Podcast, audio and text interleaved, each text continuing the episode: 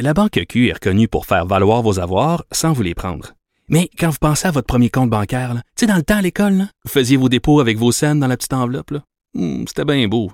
Mais avec le temps, ce vieux compte-là vous a coûté des milliers de dollars en frais, puis vous ne faites pas une scène d'intérêt. Avec la Banque Q, vous obtenez des intérêts élevés et aucun frais sur vos services bancaires courants. Autrement dit, ça fait pas mal plus de scènes dans votre enveloppe, ça. Banque Q. Faites valoir vos avoirs. Visitez banqueq.ca pour en savoir plus. Pendant que votre attention est centrée sur cette voix qui vous parle ici, ou encore là, tout près ici, très loin là-bas, ou même très, très loin. Celle de Desjardins Entreprises est centrée sur plus de 400 000 entreprises partout autour de vous. Depuis plus de 120 ans, nos équipes dédiées accompagnent les entrepreneurs d'ici à chaque étape pour qu'ils puissent rester centrés sur ce qui compte, la croissance de leur entreprise.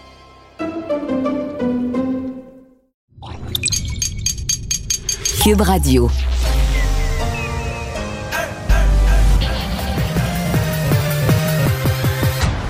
Mario Dumont.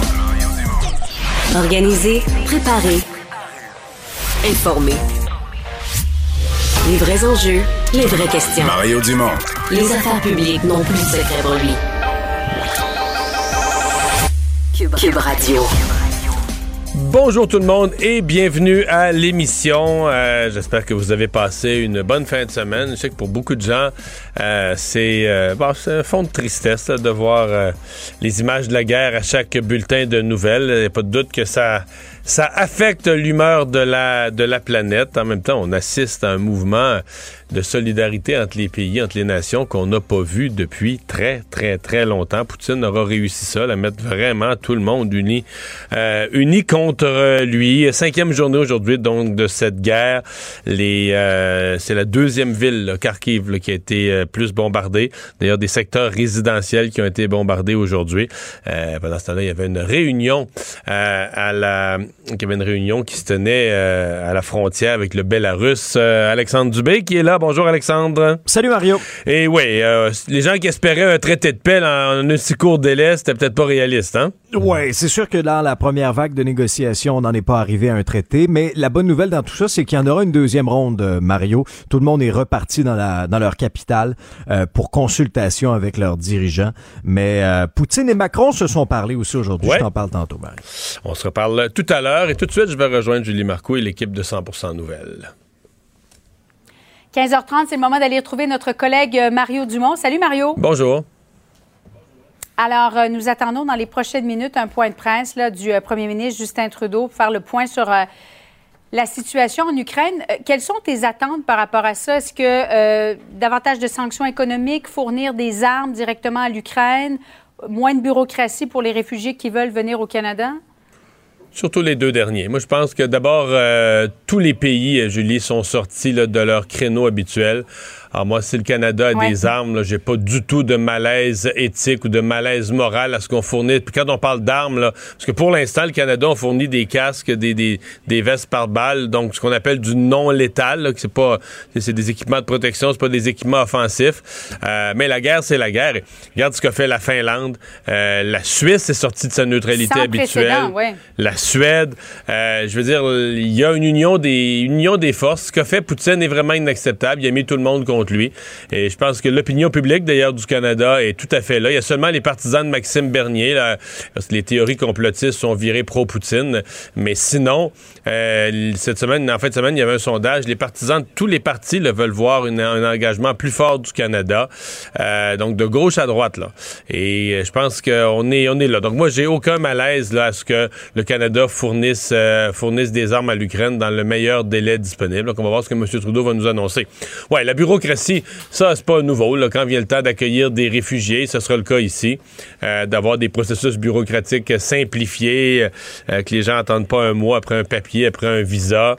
Euh, on a vu un monsieur qui essaie de, faire quitter sa belle-mère et qui, qui s'est Ouais. rendu, qui est rendu, je pense, à Bucarest, en Roumanie, là, pour faire les procédures et qui passe à travers euh, les, les dédales bureaucratiques du Canada. Mais je j'ai quand même à faire un commentaire, une remarque ou une réflexion sur la question des réfugiés parce que je pense pas qu'on puisse la comparer avec la question, les- par exemple, les réfugiés syriens ou les réfugiés. Souvent, bon, les pays en guerre sont des pays très pauvres euh, ou assez pauvres euh, qui vont ressortir détruits de la guerre et les gens, bon, fuient leur maison, se retrouvent dans un camp de réfugiés, mais se font vite à l'idée là, que ils sont avec leurs enfants des fois dans un camp de réfugiés, se font vite à l'idée que faudrait aller repartir notre vie ailleurs. Il faudrait aller rebâtir une nouvelle vie là. On retourne pas dans notre pays. euh, euh, le prochain régime ne voudra pas de nous, mais dans l'hypothèse là où l'Ukraine reste à l'Ukraine, dans l'hypothèse où euh, la Russie ne s'accapare pas de l'Ukraine. Ben, moi, je pense l'Ukraine, c'est un beau pays. Ça va être un magnifique pays, euh, pas pauvre, euh, pas aussi riche que le Canada peut-être, mais pas pauvre, où les gens euh, sont, sont bien installés. Il y avait des maisons, c'est leurs affaires, c'est leur maison. Ils, ils ont laissé leur tiroir plein de stock, là, puis c'est leurs affaires. Alors, je pense que si l'Ukraine reste à l'Ukraine, qu'il y a un arrangement, euh, que Poutine retourne chez eux et que l'Ukraine est toujours gérée par les Ukrainiens, avec un gouvernement décidé, démocratique, décidé par les Ukrainiens, je pense qu'il y a une bonne partie de gens, de, ces gens-là, qui ils vont avoir été des réfugiés politiques ou des réfugiés de guerre temporaires. Là, ils vont être allés en Pologne. Je pense qu'une bonne partie de ces gens-là vont souhaiter euh, retrouver leur maison, réintégrer. Bon, la tristesse de devoir reconstruire. Probablement que dans leur ville, il y aura des bâtiments publics qui auront été démolis ou, euh, par les, les tirs. Mais euh, j'ai l'impression qu'un grand nombre ne voudront pas dire, leur, leur vie, leur maison, leur terrain, leur potager. dire, Ils ont ça, là. Ils sont, sont installés, puis ils veulent retourner chez eux, tout Oui. simplement. Et le patriotisme semble être à son apogée. Là. Il y a énormément de, de résistance aussi de la part des Ukrainiens qui disent non, moi, il n'est pas question que je parte. Je veux me battre aussi, je veux résister. J'ai jamais vu ça. Sincèrement, j'ai jamais vu ça. Des, des sportifs qui étaient aux Olympiques, là, des sportifs qui étaient aux Olympiques euh, à Pékin il y a quelques jours, il y a dix jours, euh, qui vont combattre euh, des les maires, les élus, une députée, une femme, une députée réputée dans le Parlement d'ailleurs comme étant une députée pacifiste, mais qui dit là, nous, on n'est pas que je suis pas pacifique, on est attaqué. On est devant l'obligation de défendre notre pays. Donc, la députée pacifiste, avec aucune expérience militaire, qui a une Kalachnikov dans les mains. C'est ça la solidarité du peuple. Des gens, des, des gens âgés. Euh, tu sais, L'image du monsieur de 80 ans qui arrive avec son sac avec des lunchs pour quelques jours dedans. Il dit Moi, je m'en viens me battre. euh, Donnez-moi de l'armement, je m'en viens me battre. Tu sais, c'est des images très, très, très, très fortes là, sur le, le courage des Ukrainiens et le langage avec lequel Ouais. ils, ils expriment leur détermination de défendre leur terre, de défendre leur pays. Ben, je dis, j'ai jamais vu ça. C'est sûr qu'on n'a pas assisté à tant de guerres que ça à notre époque, mais moi, j'ai jamais, j'ai jamais vu un peuple aussi fier et déterminé. Et Peut-être que Poutine non plus avait pas fait ce, ce calcul-là. Ça, ça Oui. étant dit, je veux dire, courageux tant que tu voudras. euh, regarde la ville de Kharkiv, là, les images roulent pendant qu'on se parle. Il y a des morts, il y a des morts, des civils. Je veux dire, il y a des pertes humaines. À la fin de cette guerre-là, il y aura eu des pertes humaines euh, invraisemblables. C'est c'est- c'est ce qui fait l'horreur du geste qu'a posé Poutine. Mario, il y a eu des pourparlers euh, des deux délégations, russes et ukrainiennes. Au moment où on se parle, c'est terminé là, depuis plusieurs heures. Reste qu'il y aura une deuxième ronde de pourparlers, on ne sait pas quand. Y, y crois-tu de.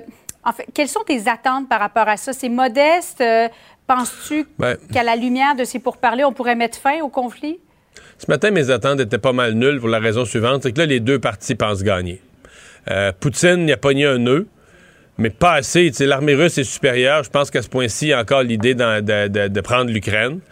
Euh, et les Ukrainiens sont convaincus de gagner. Là, hein. Et ces autres sont, sont tellement déterminés dans leur foi, dans leur détermination, sont convaincus de gagner. Alors, tu peux pas, c'est triste à dire, mais c'est difficile d'avoir des pourparlers de paix quand les deux parties pensent que je mets ça entre guillemets, mais pensent que le meilleur est à venir, qu'ils vont prendre le dessus ou que, tu sais, euh, généralement, les pourparlers de paix, ça arrive quand une des deux parties se disent, bon, ben là, je suis en train de perdre beaucoup, puis je suis aussi bien d'arrêter ça au plus vite. Et je pense que personne n'était dans cet état d'esprit-là. Maintenant, il y a deux choses quand même. D'abord, Poutine a fait connaître ses attentes. C'est pas inutile de les connaître. Euh, c'est pas complètement sauté non plus en passant, dans le sens que ça met pas fin à toute discussion. Et de l'autre côté, ils ont fixé une prochaine rencontre. Dans les trois demandes de Poutine, que la Crimée soit officiellement cédée à la Russie. Bon, là, je vais pas parler pour les Ukrainiens, mais à mon avis, la Crimée est à la Ouais. Russie présentement. Bon, euh, officiellement sur papier, au sens du droit international, ça n'a jamais été transféré. Mais il n'y a, plus rien d'Ukrainien en, en, Crimée. Là. Depuis 2014, la Crimée est entièrement sous contrôle soviétique, sous contrôle russe. D'ailleurs, les Russes, les Russes ont installé leur base militaire. L'attaque par le sud est arrivée de la Crimée. Là. Les bases militaires russes étaient là. Donc ça, c'est fait. Donc est-ce que ça pourrait se confirmer? Ça, je pense que c'est quelque chose qui pourrait être discutable selon certaines conditions. L'autre demande que la neutralité de l'OTAN, bon, peut-être c'est quelque chose qui peut être regardé, mais par contre, là, remplacer le gouvernement, ratifier, enlever le gouvernement nazi, mais mm. ça, c'est complètement sauté. Et ça, c'est pas une base de discussion. L'Ukraine est une démocratie et va, le, et va le rester, et l'Ukraine doit choisir son propre gouvernement. Et je vois M. Trudeau. Mario, M. Trudeau commence à l'instant. Merci, bon après-midi à toi. Alors, on va aller tout de suite à Cube Radio écouter quelques instants le premier ministre du Canada, M. Trudeau pour parler de ce qu'on continue de faire pour soutenir les Ukrainiens. Au cours de la fin de semaine, le président Poutine a poursuivi son attaque brutale contre l'Ukraine. Mais les Ukrainiens ont tenu bon. Le monde entier est inspiré par la force et l'intensité de leur résistance. Le Canada continuera d'apporter son soutien à la défense héroïque de l'Ukraine contre l'armée russe. Hier, nous avons annoncé que nous allions envoyer de nouvelles cargaisons de fournitures militaires, notamment des gilets pare-balles, des casques, des masques à gaz et des lunettes de vision nocturne. Aujourd'hui, nous annonçons que nous allons fournir à l'Ukraine des systèmes d'armes anti-chars et des munitions améliorées. Bien entendu, cela s'ajoute à nos trois précédentes livraisons d'équipements létaux et non létaux. Il est encourageant de voir qu'un si grand nombre de nos partenaires se mobilisent également pour fournir du soutien et des équipements à l'Ukraine. La communauté internationale se mobilise pour soutenir la démocratie et le peuple ukrainien. Les forces armées canadiennes fourniront également un soutien en matière de transport aérien pour acheminer des fournitures et de l'aide et pour contribuer à d'autres efforts de l'OTAN. Depuis le début de cet assaut, des milliers de familles ukrainiennes fuient pour échapper à la violence. Le président Poutine est en train de créer une crise de réfugiés. Nous avons dit que nous serions là pour le peuple ukrainien et cela inclut de veiller à ce qu'il puisse trouver la sécurité ici au Canada. Nous avons renforcé notre présence dans la région et nous accélérons le traitement des demandes d'immigration des Ukrainiens qui souhaitent venir au Canada. Pendant qu'on apporte de l'aide à l'Ukraine, on continue aussi à travailler avec nos alliés et partenaires pour s'assurer que l'agression russe ne reste pas impunie. Au cours des derniers jours, j'ai discuté avec plusieurs dirigeants mondiaux, incluant le président Biden ainsi que des membres du G7 et d'autres partenaires européens.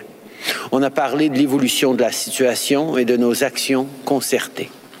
Ensemble, on continue de prendre de nouvelles mesures pour obliger le président Poutine et ses oligarques à répondre de leurs actes et pour affaiblir la capacité de la Russie de financer cette guerre qu'ils ont choisie.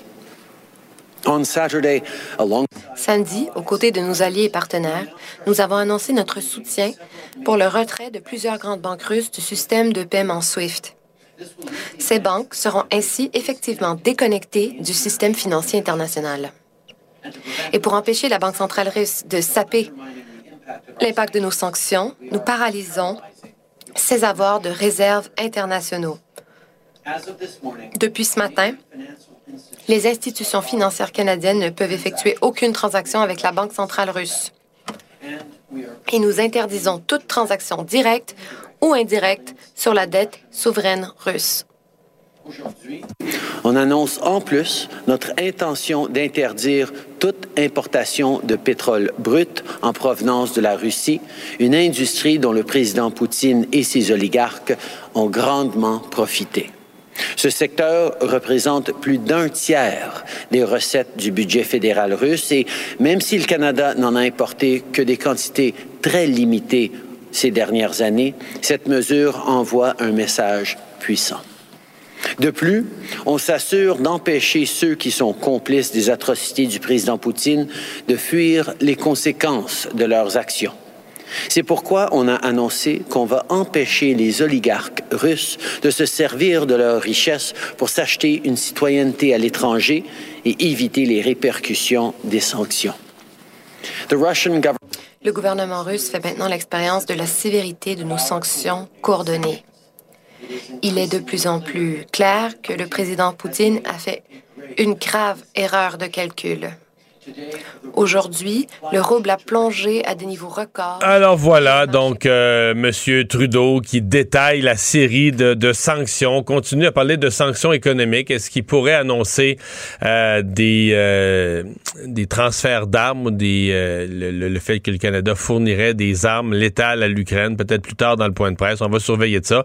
Mais chose certaine, la nouveauté dans tout ça, c'est que les importations de pétrole russe sont complètement interrompues. Remarquez que le Canada a eu même un producteur de pétrole, pas un gros acheteur euh, du côté de la Russie, mais quand même, on n'en achètera plus euh, du tout. On est toujours avec Alexandre euh, Dubé. Alexandre, mhm. ben voilà, donc Monsieur Trudeau qui était en train de rappeler les, sanctions. Mais commençons par ça, il rappelait à l'instant même l'impact des sanctions économiques. Très, très, très mauvaise journée pour la Russie sur le plan économique. En fait, ils ont même pas osé ouvrir le marché boursier, la bourse de Moscou, de peur que ce soit l'hécatombe, que tout, tout tombe en vrille. Euh, non, c'est ça, parce que effectivement, les sanctions ont fait mal au cours des derniers jours.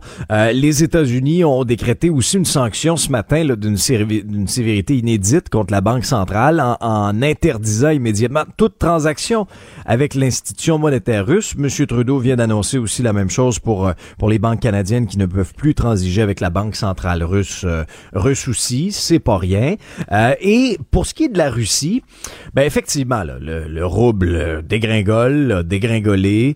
Euh, la Russie a répondu aussi aujourd'hui parce que on le voyait hier, c'est euh, d'une minute à l'autre, plusieurs pays emboîtaient le pas, que ce soit bon le Canada, plusieurs autres grands grands pays euh, européens qui restreignaient les vols, l'espace aérien aux, vols en provenance de la Russie. Ben, la Russie a répliqué aujourd'hui en restreignant les vols de compagnies aériennes de 36 pays pour répondre justement à cette décision-là. Alors c'est clair que c'est des sanctions qui font mal on aura beau dire que les réserves d'argent sont importantes du côté de la Russie, euh, mais là, à un moment donné, on est en train d'asphyxier l'économie, littéralement.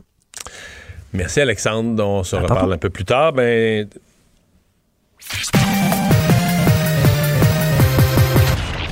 Combiner crédibilité et curiosité. Mario Dumont. Cube Radio. Ben, enchaînons avec ça. L'impact des sanctions économiques. Arthur Sylve est professeur d'économie à l'Université Laval, chercheur à l'Observatoire de, la, géopolitique à la chaire Raoul Dandura. Bonjour. Bonjour, M. Limon. Euh, Bon, euh, on, vient de décrire un peu cette euh, journée euh, pour la, Russie, le rouble en baisse de 30% les, le marché boursier qu'on n'ose même pas ouvrir parce qu'on pense que ce serait l'hécatombe, le, le, taux d'intérêt qu'on a augmenté de 9 à 20% Ce sont des conséquences directes des, sanctions? ce sont des conséquences directes des sanctions. Et je pense que ce sont les conséquences immédiates sur les, dimensions financières de la gestion économique en Russie, mais après, il va y avoir les conséquences aussi économiques sur la vie des gens et sur, la, sur le fonctionnement des entreprises. Ouais. Qui souffre? Le simple citoyen russe, le simple ménage russe euh, qui gagne un salaire moyen, deux enfants, ou les oligarques, ou Poutine lui-même, ou les entreprises, ou tout le monde? Qui souffre? Je vous remercie de cette question. C'est la bonne question à mon avis. Euh, ces sanctions-là euh, touchent tout le monde et donc touchent en particulier euh, les classes moyennes et les classes les plus vulnérables dans l'économie qui vont souffrir énormément de la situation actuelle. De quelle façon? Par quel, par quel enchaînement d'événements?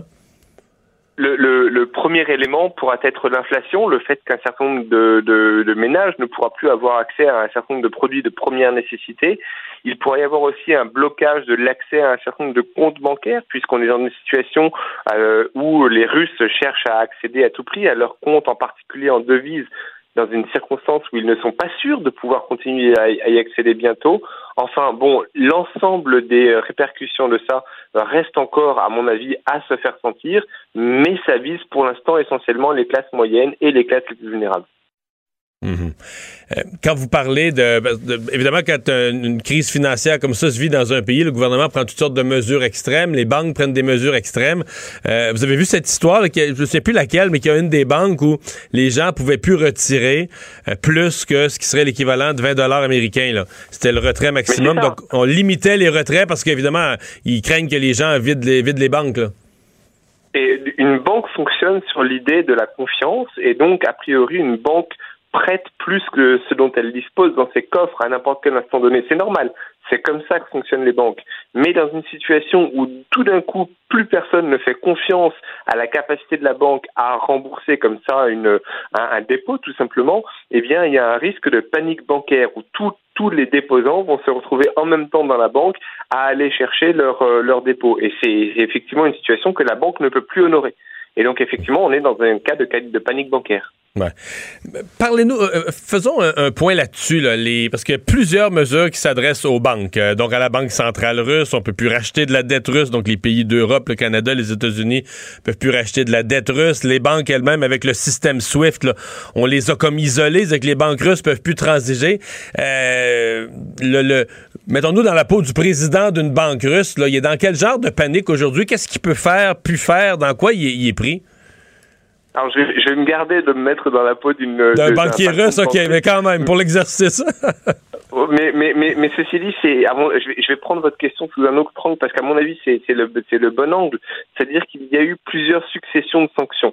Il y a eu une, un premier niveau de sanctions qui visait essentiellement les oligarques russes, et d'une façon qui, à mon avis, était extrêmement inefficace. Et d'ailleurs, on a vu que ça n'empêchait pas du tout euh, Vladimir Poutine de partir en guerre euh, contre l'Ukraine il y a eu un deuxième niveau de sanction qui n'a pas été plus efficace, qui visait un ensemble un peu plus large de l'oligarque russe, qui visait lui, qui visait son ministre des Finances, mais on voit bien qu'il y a plein de trous dans l'espèce de panier percé, percé des sanctions en question. Et puis il y a ce troisième niveau de sanctions qui vient d'arriver, euh, sanctions qui visent en particulier la capacité des, des plus grandes banques russes, de 70 à 80% des actifs bancaires en Russie, d'avoir accès aux marchés financiers internationaux. Et puis il y a ce blocage des actifs de la Banque centrale russe qui sont détenus à l'étranger. Et ça, ça fait vraiment très mal au, à la stabilité du régime de Vladimir Poutine. Parce que le fonctionnement des banques est basé sur un flux des, capitaux. Il faut être capable de, faire circuler l'argent d'un pays à l'autre. Une fois que les banques, les banques russes sont toutes isolées dans leur coin, euh, ben d'abord, ça fait planter le rouble et ça affaiblit énormément ces, banques-là. Mais les banques, ce sont des rouages. Imaginez maintenant que vous êtes un exportateur ou un importateur ou que vous avez une dette avec le reste du monde tout d'un coup, vous ne pouvez plus rembourser votre dette, vous ne pouvez plus contracter de nouvelles dettes, vous ne pouvez plus acheter quelque chose à l'étranger puisque vous ne pouvez plus le payer, vous ne pouvez plus vendre quelque chose à l'étranger parce que vous ne pouvez, parce qu'on ne peut plus vous payer. Toutes les transactions, en fait, commerciales et financières sont rendues impossibles par cette déconnexion des plus grandes banques russes du, système financier mondial. Les oligarques, euh, il y a euh, leurs entreprises, la plupart sont des, PDG ou des chefs d'entreprise ou des actionnaires, des fonds d'investissement qui sont actionnaires de grandes entreprises, donc ils sont frappés par les mesures. Euh, je veux vous entendre là-dessus versus l'autre aspect par lequel ils sont frappés. Ce matin, je m'amusais à la télé. Euh, il y en a un qui a une maison de, de je sais plus combien de millions, 6, 7, 8 millions à Biarritz, dans le sud de la France, magnifique. des maisons d'une beauté là, inimaginable sur le bord de la mer avec la vue dans toutes les directions. Euh, il y en a un autre qui a une maison sur le lac Léman, là, près, près de Genève, en Suisse. Je pense que celle-là vaut 20 millions. ils ont tous des yachts qui sont soit au, à la marina de Monaco dans les plus grandes marinas prestigieuses. En résumé, ils ont une super vie de jet set, les oligarques russes. Ils sont pas enfermés en Russie. Là, il n'y a plus rien de ça qui est possible, corrigez-moi, mais une fois que tout est gelé, leurs avoirs, les pays les accueillent plus. Là, le, comme on dit, le party est fini, hein? Mais non, je vous corrige justement parce que imaginez que vous êtes oligarque russe et que vous avez les moyens de vous acheter une villa à 6 ou 7 millions à Biarritz. Est-ce que vous imaginez que ces 6 ou 7 millions représentent une partie significative de votre richesse? Est-ce que vous pensez que les gouvernements occidentaux sont même capables d'identifier une partie significative de votre richesse? Aujourd'hui, votre, richesse, elle est principalement investie via des paradis fiscaux, via des sociétés écrans, dans l'ensemble du monde, y compris dans un certain nombre de juridictions où les sanctions ne prennent pas du tout. Je pense que les oligarques russes qui vivaient aujourd'hui, qui vivaient jusqu'à présent comme des jet sets globales, au, sens où ils pouvaient aller partout dans le monde et vivre comme des multimilliardaires qu'ils sont partout dans le monde, maintenant sont contraints à n'aller que dans une fraction de leur location de vacances, de leur yacht, etc. Mais vous dites qu'ils sont pas, ils sont pas aussi figés que je le... ils sont pas aussi figés que je le décris. Donc ils ont encore dans des paradis fiscaux de l'argent qu'ils peuvent toucher. Ils sont, ils ont monté leur affaire pour s'en sortir en cas de sanction. Je, je, je crains qu'en fait ils ne soient pas beaucoup limités par les sanctions en fait. En fraction de leur richesse réelle, les sanctions ne doivent toucher qu'une partie euh, très très modeste, je pense. Mon estimation, c'est une partie très modeste. Mais ils peuvent plus aller à, en, en Suisse, ils peuvent plus aller à. Monaco. Ouais, ça, ils peuvent plus- en tout ils cas, peuvent plus aller à Monaco. que le conflit ne se résolve d'ici, Hmm. euh, espérons-le, quelques mois et po- possiblement au pire quelques années. Mais il y en a quand même deux ou trois là, qui, ont, qui ont dit qu'ils souhaitaient, qui se sont dissociés de Poutine, évidemment avec des termes polis, mais euh, est-ce que faire pression par eux, ça risque de marcher? si plusieurs de ceux-là disent euh, là, on perd trop d'argent, nos entreprises, etc. euh, est-ce qu'ils sont des gens qui peuvent parler à Poutine et dire là, trouve-toi une façon de sortir de là parce que ça n'a plus d'allure, là, notre affaire. Moi, je pense que ça va être une combinaison de pression. Il faut qu'il y ait une pression toujours diplomatique et militaire. Il faut qu'il y ait une pression de la part de son entourage, donc des oligarques comme vous comme vous les décrivez. Et il va commencer à y avoir, à cause de, la l'étendue des sanctions actuelles, une pression aussi de la rue. Parce que quand on va se rendre compte que sous la, dans la Russie de Poutine, on vit finalement plutôt moins bien que dans la Russie soviétique, eh ben, ça va faire extrêmement mal pour l'image de, Vladimir Poutine. Parce que tout à l'heure, vous avez parlé d'inflation comme l'impact sur la classe moyenne, mais des biens importés, je sais pas, un téléphone cellulaire, un paquet, un paquet d'objets comme ça qui sont fabriqués euh, dans d'autres pays. Euh, quand ton rouble vaut plus rien, euh, que tu veux acheter des biens importés dans d'autres pays, pour peu que tu puisses les importer, ils vont te coûter cher pas à peu près, parce que tout est payé avec ta monnaie locale, puis ta monnaie locale, elle vaut plus grand-chose. Fait que euh, il y a un paquet de gens qui auraient pu moyen, de- des, des jeunes qui auraient pu moyen d'avoir un selbe. Et ça, euh, c'est c'est- c'est du concret qui fait suer le monde, là, qui fait suer la population. là. Mais là, vous pensez à la capacité des, des gens à acheter leur téléphone portable. Moi, je pense à leur capacité à se procurer euh, de la nourriture. La- les choses de base avant. là. poser problème. Pardon? Non, j'ai dit les choses de base d'abord. Absolument, mais on parle de ça. Quand on parle d'une inflation qui va augmenter beaucoup, on parle de probablement de rayons vides dans les rayons d'épicerie. On parle de difficulté à se procurer des éléments de base. Donc on le, le, le, le téléphone, le dernier téléphone portable à la mode qu'on ne pourra plus importer parce que pour l'instant il est sous sanction. euh, on ne peut plus importer de technologie, Ah, de haute vrai, technologie en Russie. Euh, eh bien, je pense que ce sera la troisième préoccupation des, des la quatrième préoccupation des Russes euh, sous sanction. Donc, vous, vous y croyez, vous, euh, au, au- ben, euh, j'ai une autre question sur les sanctions économiques. Est-ce que euh, euh, ça va empirer avec le temps? C'est-à-dire que même si on n'ajoute pas de sanctions, le fait que les sanctions demeurent, si Poutine ne réussit pas à prendre le contrôle de l'Ukraine, que ça s'étire une semaine, deux semaines, trois semaines, quatre semaines, un mois et deux mois, est-ce que les sanctions vont être de plus en plus douloureuses? Je suis dans l'hypothèse, même sans en ajouter, juste l'application durable des sanctions actuelles viendrait qu'avoir un effet cumulatif qui rendrait la situation difficile? En fait, je pense qu'on peut répondre à votre question de deux manières différentes. À la fois oui et à la fois non. Et laissez-moi clarifier en une seconde. Le- les sanctions, c'est un coût chaque jour, chaque semaine pour le régime. Et ce coût va, euh, enfin, le régime a une certaine mesure à l'absorber qui va se réduire progressivement. Donc oui, en effet, c'est cumulatif. En revanche, ce qu'on peut aussi prévoir, c'est que progressivement, le système s'adapte. Donc, par exemple, le fait qu'aujourd'hui, les banques russes n'aient plus le moyen de commercer avec le reste du monde parce qu'elles sont déconnectées du système SWIFT veut dire qu'elles vont chercher des alternatives dans les prochains jours et dans les prochaines semaines. Ça va leur coûter plus cher, mais elles vont en trouver. Donc, le, coût euh, risque de diminuer avec le temps. Il n'empêche que c'est un coût qui va quand même s'accumuler au coût passé. Donc, ce sera quelque chose de cumulatif. Ouais.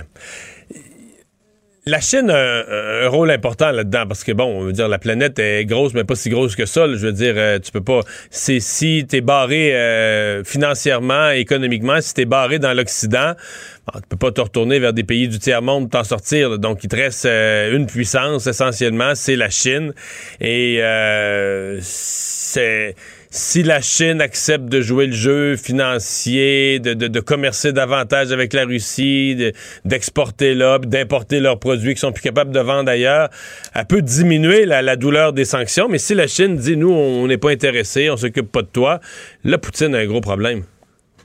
Absolument. Et pour l'instant, il n'est absolument pas du tout clair du quel de quel côté de la pièce la, la, la, bah, la pièce va tomber. En fait, on ne sait pas du tout si la Chine va faciliter euh, ou va rendre plus difficile le, les, les sanctions. Il semblerait aujourd'hui qu'il y ait un certain nombre de banques euh, publiques euh, russes, dont de, pardon chinoises, dont on ne peut pas imaginer qu'elles aient pris cette décision sans en référer aux plus hautes autorités euh, chinoises, qui ont refusé de traiter avec les banques russes sous sanction. J'imagine qu'elles craignaient l'impact le, secondaire d'être elles-mêmes soumises à des sanctions américaines.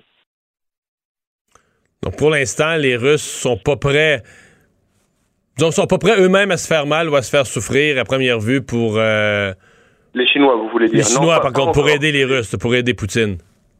Voilà, je pense pas encore. Et puis je pense que les Chinois, euh, leur principale préoccupation là-dedans, c'est d'apprendre comment l'Occident réagit euh, dans le cas d'une agression qui est une remise en question forte de l'ordre de l'ordre mondial. Et en l'occurrence, les Chinois, ils ont clairement une espèce de vue sur Taïwan. Ils sont en train, je pense, d'apprendre aujourd'hui que l'Ouest est moins divisé qu'il n'y paraît, et capable de s'unir beaucoup plus fortement qu'on ne pouvait le penser pour faire face à une agression euh, d'un, État autocratique euh, qui en menace un autre. Merci beaucoup d'avoir été là. Au Merci à vous. Arthur Silve, professeur d'économie à l'Université Laval. La Banque Q est reconnue pour faire valoir vos avoirs sans vous les prendre. Mais quand vous pensez à votre premier compte bancaire, tu sais, dans le temps à l'école, vous faisiez vos dépôts avec vos scènes dans la petite enveloppe.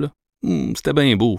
Mais avec le temps, ce vieux compte-là vous a coûté des milliers de dollars en frais, puis vous ne faites pas une scène d'intérêt. Avec la Banque Q, vous obtenez des intérêts élevés et aucun frais sur vos services bancaires courants. Autrement dit, ça fait pas mal plus de scènes dans votre enveloppe, ça. Banque Q. Faites valoir vos avoirs. Visitez banqueq.ca pour en savoir plus. Pendant que votre attention est centrée sur vos urgences du matin, vos réunions d'affaires du midi, votre retour à la maison ou votre emploi du soir, celle de Desjardins Entreprises est centrée sur plus de 400 000 entreprises à toute heure du jour. Grâce à notre connaissance des secteurs d'activité et à notre accompagnement spécialisé, nous aidons les entrepreneurs à relever chaque défi pour qu'ils puissent rester centrés sur ce qui compte, le développement de leur entreprise.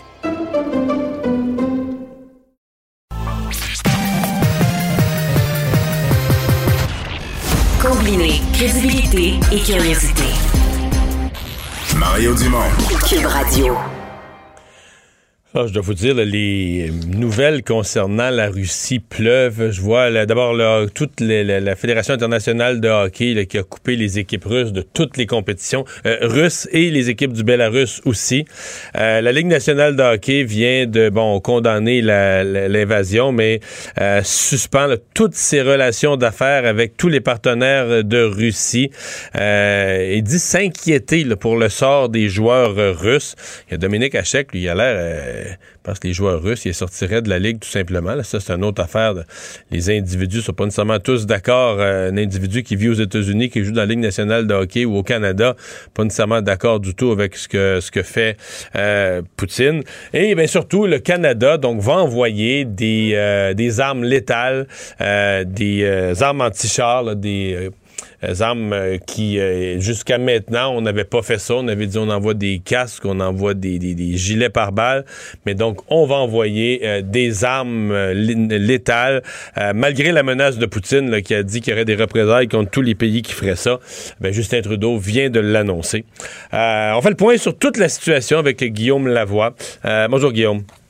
Bonjour. Ben, commençons par cette nouvelle-là. C'est pas, c'est pas une décision banale. On franchit une ligne du côté du Canada en envoyant des, comme plusieurs autres pays euh, d'Europe l'ont fait, mais en envoyant des armes létales.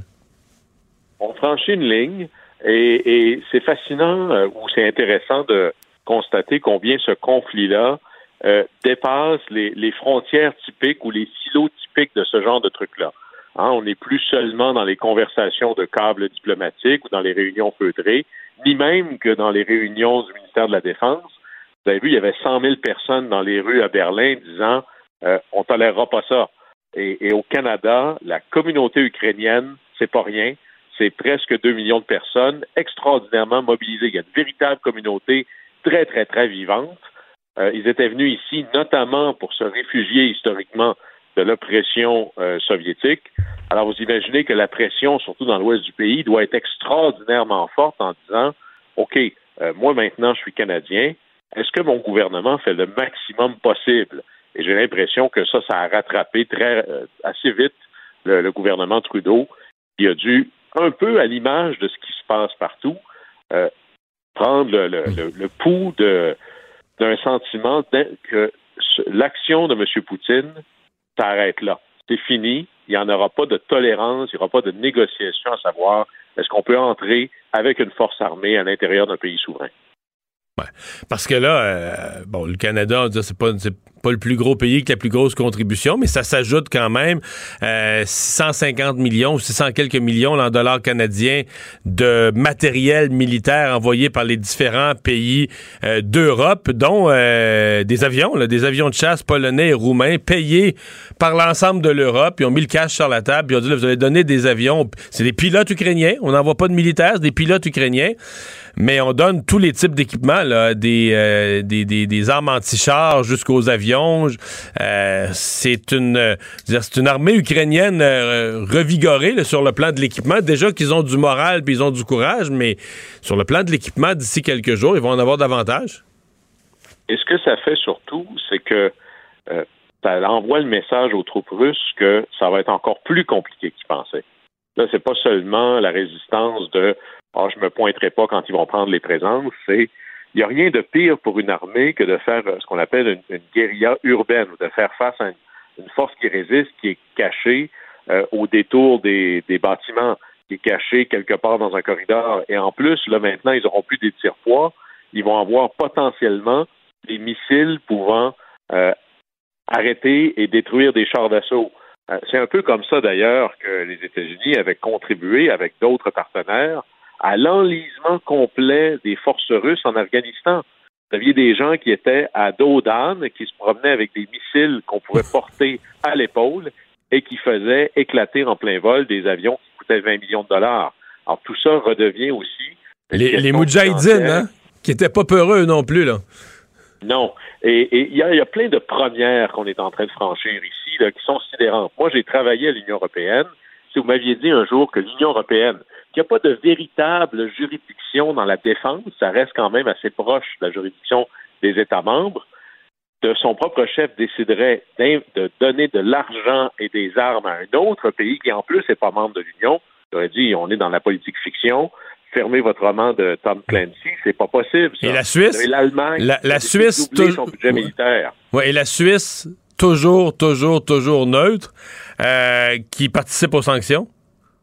Oui, alors, et c'est probablement ça la, plus grande erreur stratégique de M. Poutine ici, c'est d'avoir frappé tellement fort qu'il a enlevé toute possibilité de ses adversaires d'avoir des réactions, je dirais, mesurées ou tempérées, ou dans certains cas, ça ne nous dérange pas tant que ça. Et là-dessus, la contribution d'un pays comme le Canada, c'est pas seulement au niveau diplomatique, au niveau bancaire, au niveau militaire, c'est que nous, on a un peu, quel était notre rôle dans la Deuxième Guerre mondiale? C'était de nourrir les troupes, littéralement. On produisait de l'aluminium pour faire des avions pour les Alliés. Dans l'Ouest canadien, on faisait du blé pour nourrir, pour nourrir les troupes. Vous savez que l'Union européenne, c'est au moins la moitié de son blé, de son maïs, qui vient de la région Russie-Ukraine. Juste la Russie et l'Ukraine ensemble pour le blé, c'est 18% du blé du monde entier. Alors nous, est-ce qu'on est prêt à dire, ben écoutez, on va on va s'arranger pour que vous ne manquiez pas de trop de denrées essentielles à des prix relativement acceptables.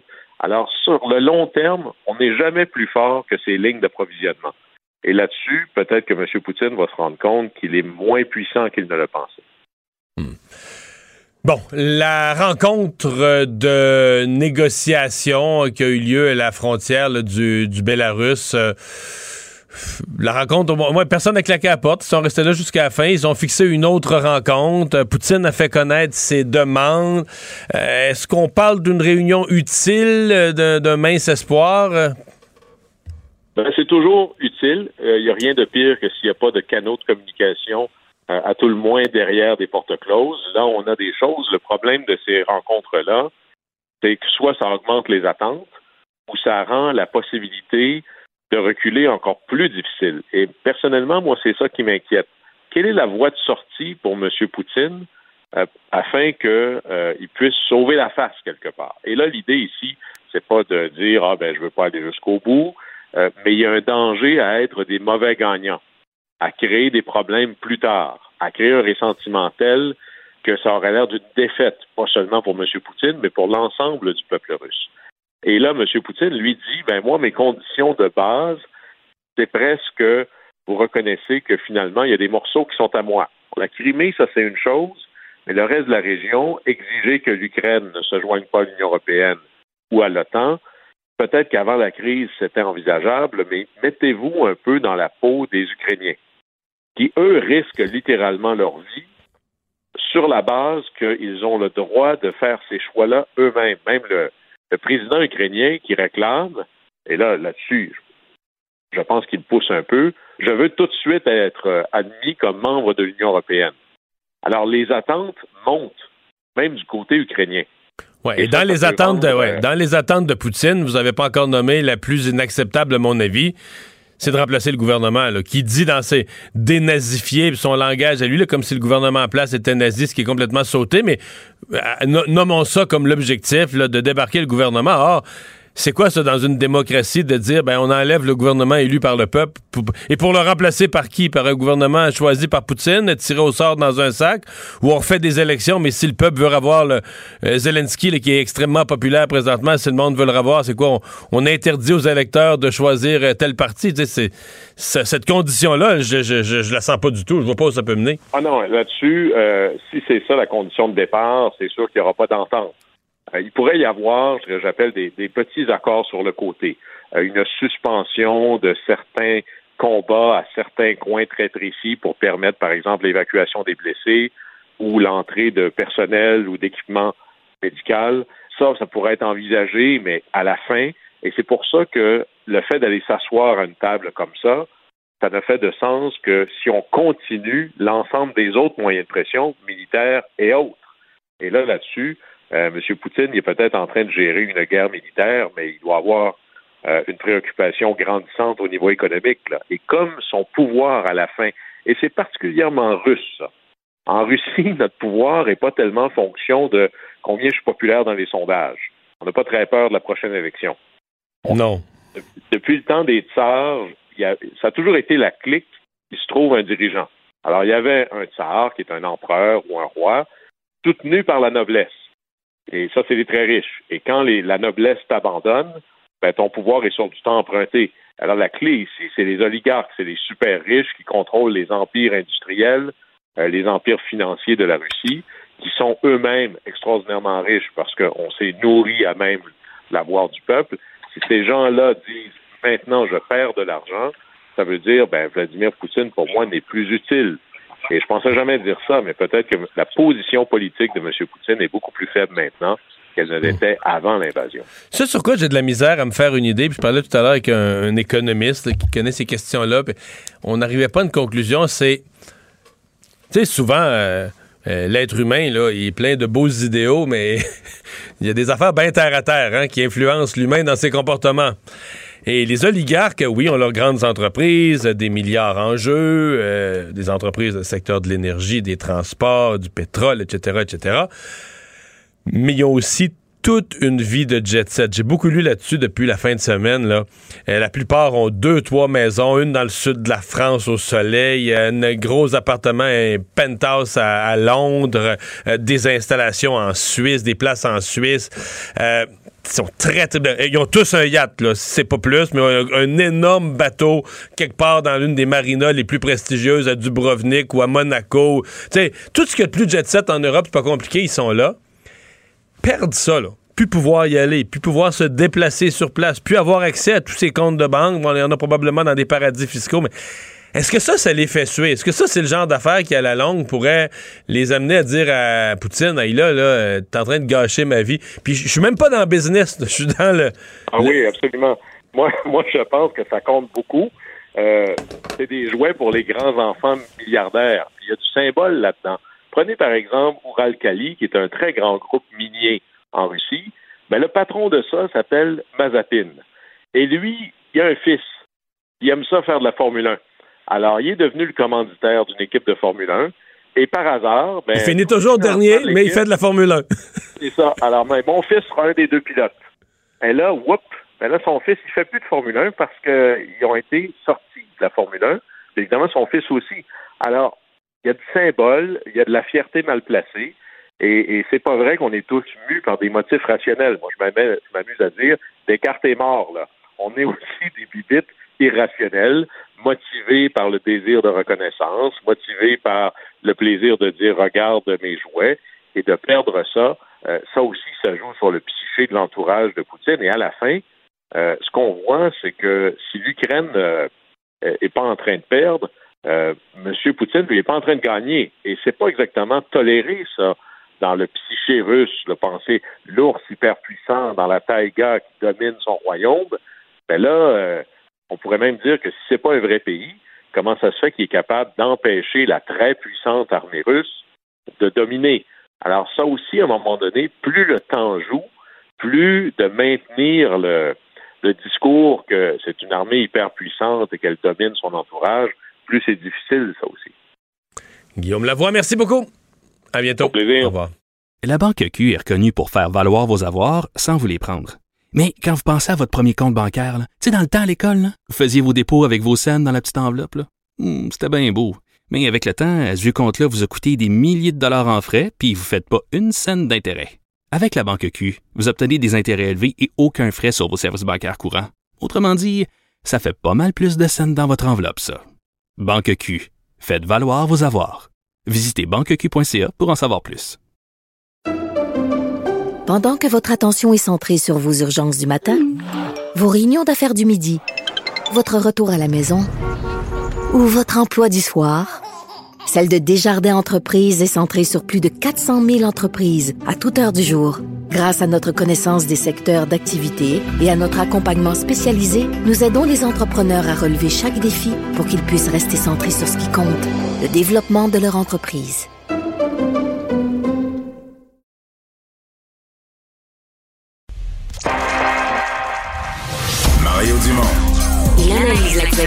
Et sépare les des. Il n'a qu'une seule parole, celle que vous entendez. Cube Radio. On est de retour euh, pour vous parler de cette euh, grosse nouvelle euh, du jour. C'est tombé ce matin vers 8h30. L'UPAC qui a annoncé la fermeture complète donc de l'enquête mâchurée. Écoutez, c'est une enquête qui durait depuis huit ans, depuis le printemps 2014. Enquête sur le, financement, sur une décennie de financement au Parti libéral du Québec. bon, ça faisait un bout de temps quand même qu'on savait que l'enquête avançait peu ou plus du tout. Euh, reportages qui avaient eu lieu, ça fait deux, deux puis trois ans, disant que euh, ça, ça, ça, piétinait, ou c'était ni plus ni moins qu'arrêté, mais on n'osait jamais fermer complètement l'enquête. Euh, et là, donc, c'est fermé. Donc, le timing n'est pas banal parce que Jean Charest, lui, il doit être bien content de ça. Ça tombe vraiment, vraiment bien pour lui qui va probablement déposer sa candidature d'ici quelques jours euh, à la direction du Parti conservateur du Canada. une enquête de l'UPAC qui traîne d'impact, c'est jamais trop agréable. Pour en parler, Martin Ouellet, porte-parole du Parti québécois en matière d'éthique et de sécurité publique. Bonjour, M. Ouellet. Bonjour, M. Dumont. Est-ce que vous acceptez la décision de l'UPAC? Parce que quand même un processus sérieux. L'UPAC est passé par le DPCP. Le DPCP est passé par un comité euh, d'experts présidé par un juge pour arriver à la conclusion qu'on n'avait pas le matériel pour porter des accusations. Ça vous satisfait? Ben, c'est le timing qu'on trouve particulier. Il faut se rappeler qu'il y a de ça deux semaines, la chef libérale demandait de mettre fin à l'enquête mâchurée. Et l'UPAC nous disait encore, il y a de ça deux semaines, encore en train de collecter des informations. Donc, c'est une surprise. Pensez-vous que c'était vrai? Et d'autant plus que. Ben écoutez, euh, on en doute parce que ce matin, on est en circonscription. Mario, l'Assemblée nationale est fermée pour les deux prochaines semaines. Monsieur Charret devrait annoncer sous peu qu'il briguera la candidature et une drôle de timing. Et, et, vous vous souvenez, on avait connu ça aussi, une question de timing politique. Souvenons-nous, première arrestation de Mme Normando en plein budget euh, libéral, le commissaire qui démissionne la journée des élections, et là, aujourd'hui, on nous apprend à 8h30 dans un communiqué laconique qu'on ferme les livres, c'est la fin de Machuré. Alors, je comprends les Québécois aujourd'hui d'avoir encore mm. plusieurs questions à ces dix ans euh, d'enquête qui mènent à rien, absolument à rien. Là. Là, euh, le Parti libéral demande des excuses. Est-ce que vous pensez que l'UPAC doit des excuses au Parti libéral? Non, l'UPAC doit des excuses aux Québécois, aux Québécoises pour avoir raté euh, toute l'enquête mâchurée et tout le cafouillage. Souvenez-vous, On a eu des fuites dans les médias. Après ça, la police qui enquête sur euh, Guy Ouellet. Bref, tout ce qui a tourné autour de Machuré est un énorme fiasco, un énorme désastre. Donc moi, s'il y a des excuses qui doivent être données, c'est aux Québécois Québécoises pendant ces huit dernières années. Ça l'a mené nulle part. Mais est-ce que le Parti libéral a été victime là-dedans? Parce que c'est un peu ça, quand on demande des excuses, c'est comme si au Parti libéral, tout avait été bien correct, puis une enquête, euh, euh, quasiment comme une partie de pêche, là, est partie au hasard. Est-ce que pour vous, il y avait assez d'éléments au Parti libéral pour, bon, peut-être pas arriver à des conclusions là, criminelles, mais est-ce qu'il y avait assez d'éléments pour euh, déclencher une enquête puis aller vérifier? Ben absolument. Souvenons-nous les témoignages. Je pense que c'était clair. Les faits ont démontré un, financement sectoriel. Et là, on dirait que la machine était au courant, mais encore une fois, M. Dumont, il n'y a pas de responsable. Et c'est ce que l'UPAC devait être capable d'identifier qui tirait les ficelles et qui était responsable. Donc, la marque libérale a été entachée à travers ces années, là, mais aujourd'hui, il n'y a aucune personne qui a été poursuivie et c'est pour ça qu'on se demande, mais qu'est-ce que ça a donné, Machuré, après la commission Charbonneau, après les témoignages, après les stratagèmes? Comment se fait-il qu'on n'a pas été capable d'identifier un seul coupable?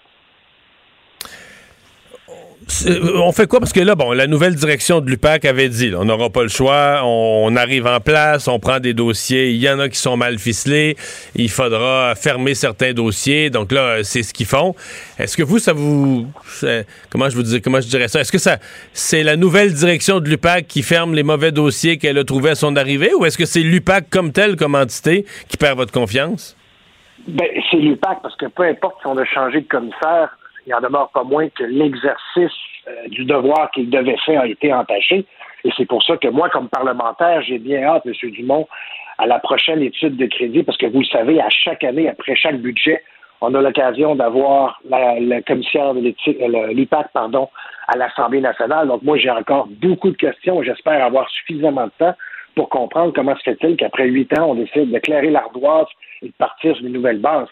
M. Godreau disait dans les médias qu'il avait besoin de plus de pouvoir en matière euh, de loi, notamment du côté du fédéral. Si M. Godreau nous demande plus de lois et plus de pouvoir pour aller de l'avant, pour mettre les filous derrière les barreaux, on va lui donner. Mais présentement, je demeure pantois parce que il nous manque des réponses et surtout comment se fait-il, et je vais terminer là-dessus, qu'il y a encore deux semaines, on, on nous disait qu'on était encore en train de colliger l'information. Qu'est-ce qui a changé dans ces deux semaines-là? C'est un drôle de timing. Hmm. Mais quand vous dites que c'est un drôle de timing, iriez-vous jusqu'à quoi, pas accuser l'UPAC ou laisser entendre que l'UPAC a, quelque chose à voir ou a été coordonné avec la, campagne de Jean Charest? Ça paraît gros de, penser ça.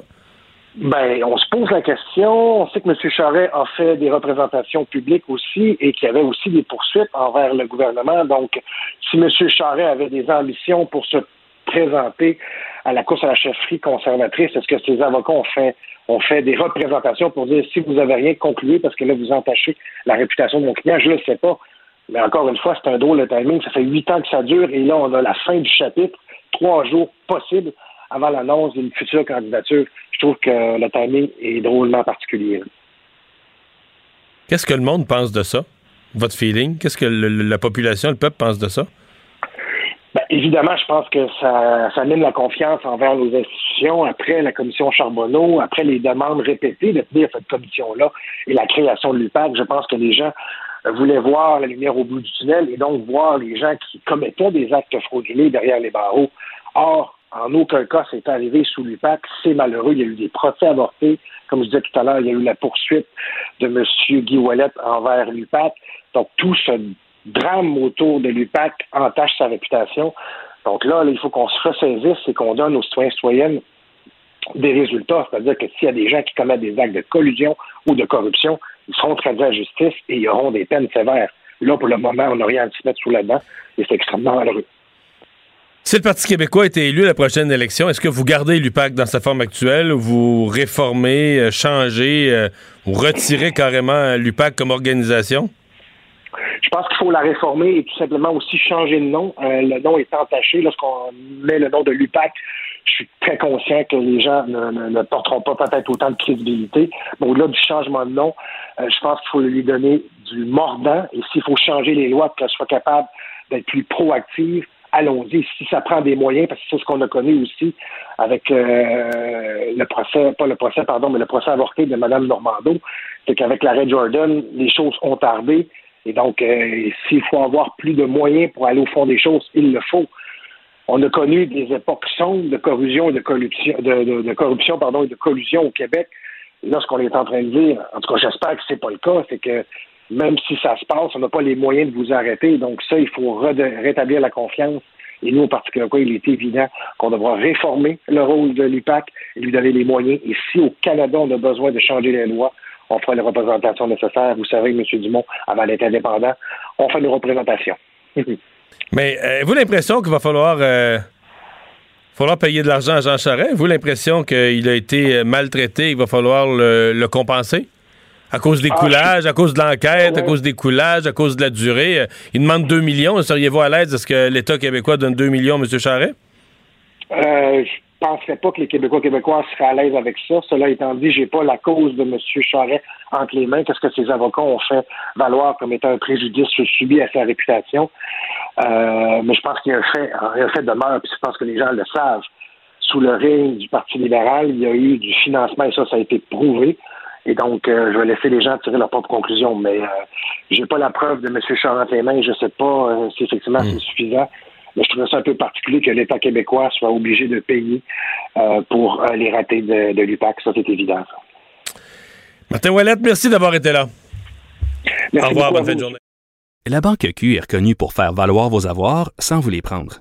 Mais quand vous pensez à votre premier compte bancaire, tu sais, dans le temps à l'école, vous faisiez vos dépôts avec vos scènes dans la petite enveloppe.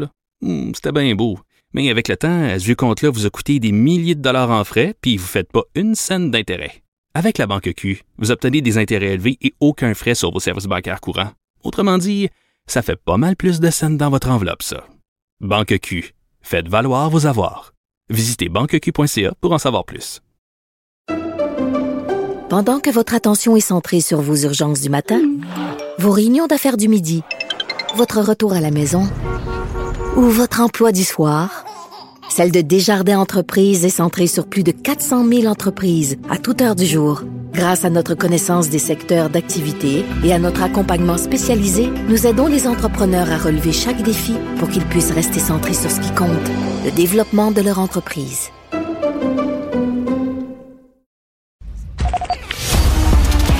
Les vrais enjeux, les vraies questions. Les affaires publiques n'ont plus de secret pour lui. Mario Dumont. Vous avez 24 minutes dans une journée. Tout savoir en 24 minutes. Pour s'informer et comprendre en 24 minutes, ici Mario Dumont, en compagnie d'Alexandre Dubé, des studios de Cube Radio, la station d'affaires publique de Québécois. Voici Tout savoir en 24 minutes. Tout savoir en 24 minutes. Cube Radio. Cinquième jour de l'invasion russe en Ukraine. Au cours euh, de la fin de l'après-midi, le premier ministre Justin Trudeau a fait un point de presse pour annoncer donc euh, une nouvelle aide de la part du Canada. Mario, quatre points principaux là, que j'ai retenus du point de presse euh, monsieur, de M. Trudeau. On va notamment envoyer un système d'armes anti-chars, des munitions supplémentaires. Là, on parle vraiment d'armes létales, là, Mario. C'est ça. Et c'est ce qui a fait la plus grosse annonce de M. Trudeau, à mon avis, depuis le début de la mm. guerre jeudi. Ouais. Canada va joindre. Tu sais, on avait des sanctions économiques, on a joint tous les autres là-dessus, c'est correct. On avait envoyé, on avait annoncé l'envoi de casques, de, de, vestes par balle. Puis il en faut des vestes par balle. Les gens, les civils partent se battre, ça leur prend l'équipement de base pour se, se protéger. Donc la question est pas là. Mais est-ce que le Canada était prêt à franchir ce pas de dire l'Ukraine doit se battre, on va leur fournir des armes? Moi, j'espérais qu'il le fasse. Et, je suis très, je suis très content, je suis fier de notre gouvernement euh, qui n'a pas eu peur. C'est ouais, malgré les menaces de Poutine qui avait dit à tous les pays qui vont fournir des mhm. armes létales et tout ça. Le Canada se tient debout, puis je suis fier de ça. Ouais, c'est clair. Et l'autre, euh, un autre point important, Mario, puis t'as vu hein, ces images là à crever le cœur là des, des réfugiés, des gens qui fuient avec une petite valise. Ils sont au-delà de 500 000 maintenant. On va accélérer les demandes d'immigration au Canada. Euh, les institutions canadiennes aussi ne peuvent plus transiger avec la Banque centrale russe. Et le quatrième point, ça touche le pétrole. Interdit d'importer maintenant du pétrole brut russe. Ça représente quand même, là, pour ce qui est du budget russe, là, euh, ces exportations-là, c'est 33% On n'était pas le Mais le Canada n'est pas un gros acheteur. on en produit nous-mêmes. Exact. Mais quand même, tu sais, ce sont des gestes... Tout à fait Oui, c'est ça. Ce sont quand même des gestes imposants de la part du gouvernement Trudeau. Mélanie Joly, un peu plus tôt ce matin, avait donné le ton, Mario, là, en disant que le Canada avait pas fini d'imposer des sanctions contre la Russie. Euh, elle avait euh, donc euh, mentionné dans le cadre d'une rencontre, là, euh, d'un discours au Conseil des droits de l'homme un peu plus tôt. Elle avait dit que la Russie était la seule responsable de cette crise-là. tu faisais référence aux menaces de Poutine, puis en fin de semaine, j'étais en onde, là, au moment où c'est sorti. Euh, lorsqu'il était dans sa, rencontre avec euh, avec des, généraux, avec des conseillers militaires et qui leur a demandé de mettre en alerte la force nucléaire russe. Alors là, on regarde ça. Mélanie Joly est revenue sur la situation. On n'a pas spéculé très longuement là-dessus sur les intentions réelles de Poutine, mais a quand même dit euh, que d'utiliser des armes nucléaires relèverait complètement de la folie. Mais c'est à se demander dans quel état d'esprit Vladimir Poutine est aussi là, Mario. Hein? Ouais, ouais, ouais. Euh quand même plusieurs experts qui disent que c'était pas prévu, là. C'était pas prévu dans son plan de match de mentionner l'arme nucléaire à la troisième journée de la guerre. Et que quand tu fais des choses pas prévues, euh, un peu folle sur les bords, l'extrémiste, mais pas prévu. Mhm. C'est parce que les choses se passent pas comme prévu. Tu comprends? Si ton plan de match se passe là, tel quel, ben tu vas pas là. Donc ça, ça pourrait laisser entendre que le... ce qui apparaît comme les trois grosses affaires pour Poutine, c'est une résistance imprévue de l'Ukraine. Oui. Un refus de céder le tout pouce de terrain, une résistance mhm. totale une union complète, alors qu'il a été habitué, Poutine, écoute, dans le cas de la Crimée, mais ça s'était fait autrement, ben, le monde entier regardait ailleurs en sifflant, là, passer, là, Il n'a jamais pensé que cette attaque-là contre l'Ukraine, était, tellement grosse, tellement violente, tellement injuste et tellement abrupte, qu'il réveillerait le monde entier, même la Suisse le pays connu traditionnellement ben la neutralité de la Suisse, là, mais la Suisse a appliqué des sanctions économiques. C'est joint, la Suisse n'est pas membre de l'Union européenne, la Suisse est membre comme de rien, là. Hein. Et la Suisse qui s'est joint aux sanctions. Donc, Poutine a ligué vraiment le monde contre lui. Euh, probablement que le Canada n'aurait jamais pensé fournir un pays des armes létales pour, tuer. Euh, on le fait. Et ça, euh, Poutine n'avait pas prévu. Et l'autre affaire, je pense qu'il n'avait pas, pas prévu l'ampleur et la rapidité des sanctions économiques. Ce qui fait qu'aujourd'hui, il commence la guerre jeudi. Bon, la fin de semaine passe. Et le lundi matin d'après, la première semaine complète dans la guerre, ce matin, il peut même pas ouvrir son marché boursier. Il faut que la bourse reste fermée à Moscou. Pourquoi la bourse reste fermée? Parce que, parce que tout s'effondrerait, tout s'écroulerait. Je veux dire, ça partirait en vrille en descendant. Euh, les taux d'intérêt passent de 9 à 20% donc mm. Et donc, face à ça, ça se passe, ça se passe pas comme prévu. Bon, on peut dire que c'est une bonne nouvelle. On peut s'inquiéter de ça aussi. Parce qu'un leader comme Poutine, qui lui a déjà l'impression, lui a l'impression qu'il faisait la guerre à l'Ukraine pour sortir la Russie de l'humiliation, de l'humiliation de l'effondrement de l'Empire soviétique, de l'URSS, etc. Et donc, lui, comme en réplique à ça. Alors, s'il est pour se faire humilier une autre fois, là, jusqu'où il va aller? Quelle arme il n'utilisera pas? Quelle folie il fera pas sur des civils euh, pour tuer ou faire souffrir, souffrir du monde en Ukraine mhm. ou ailleurs?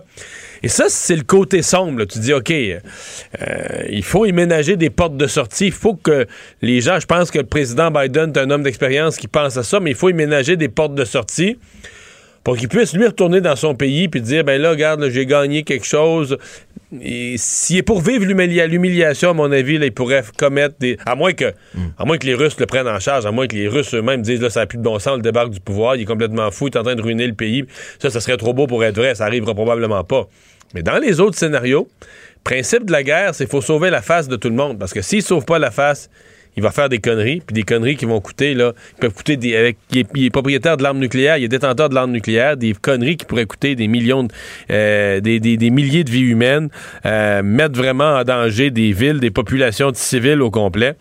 Alors, ça, c'est l'autre aspect, là.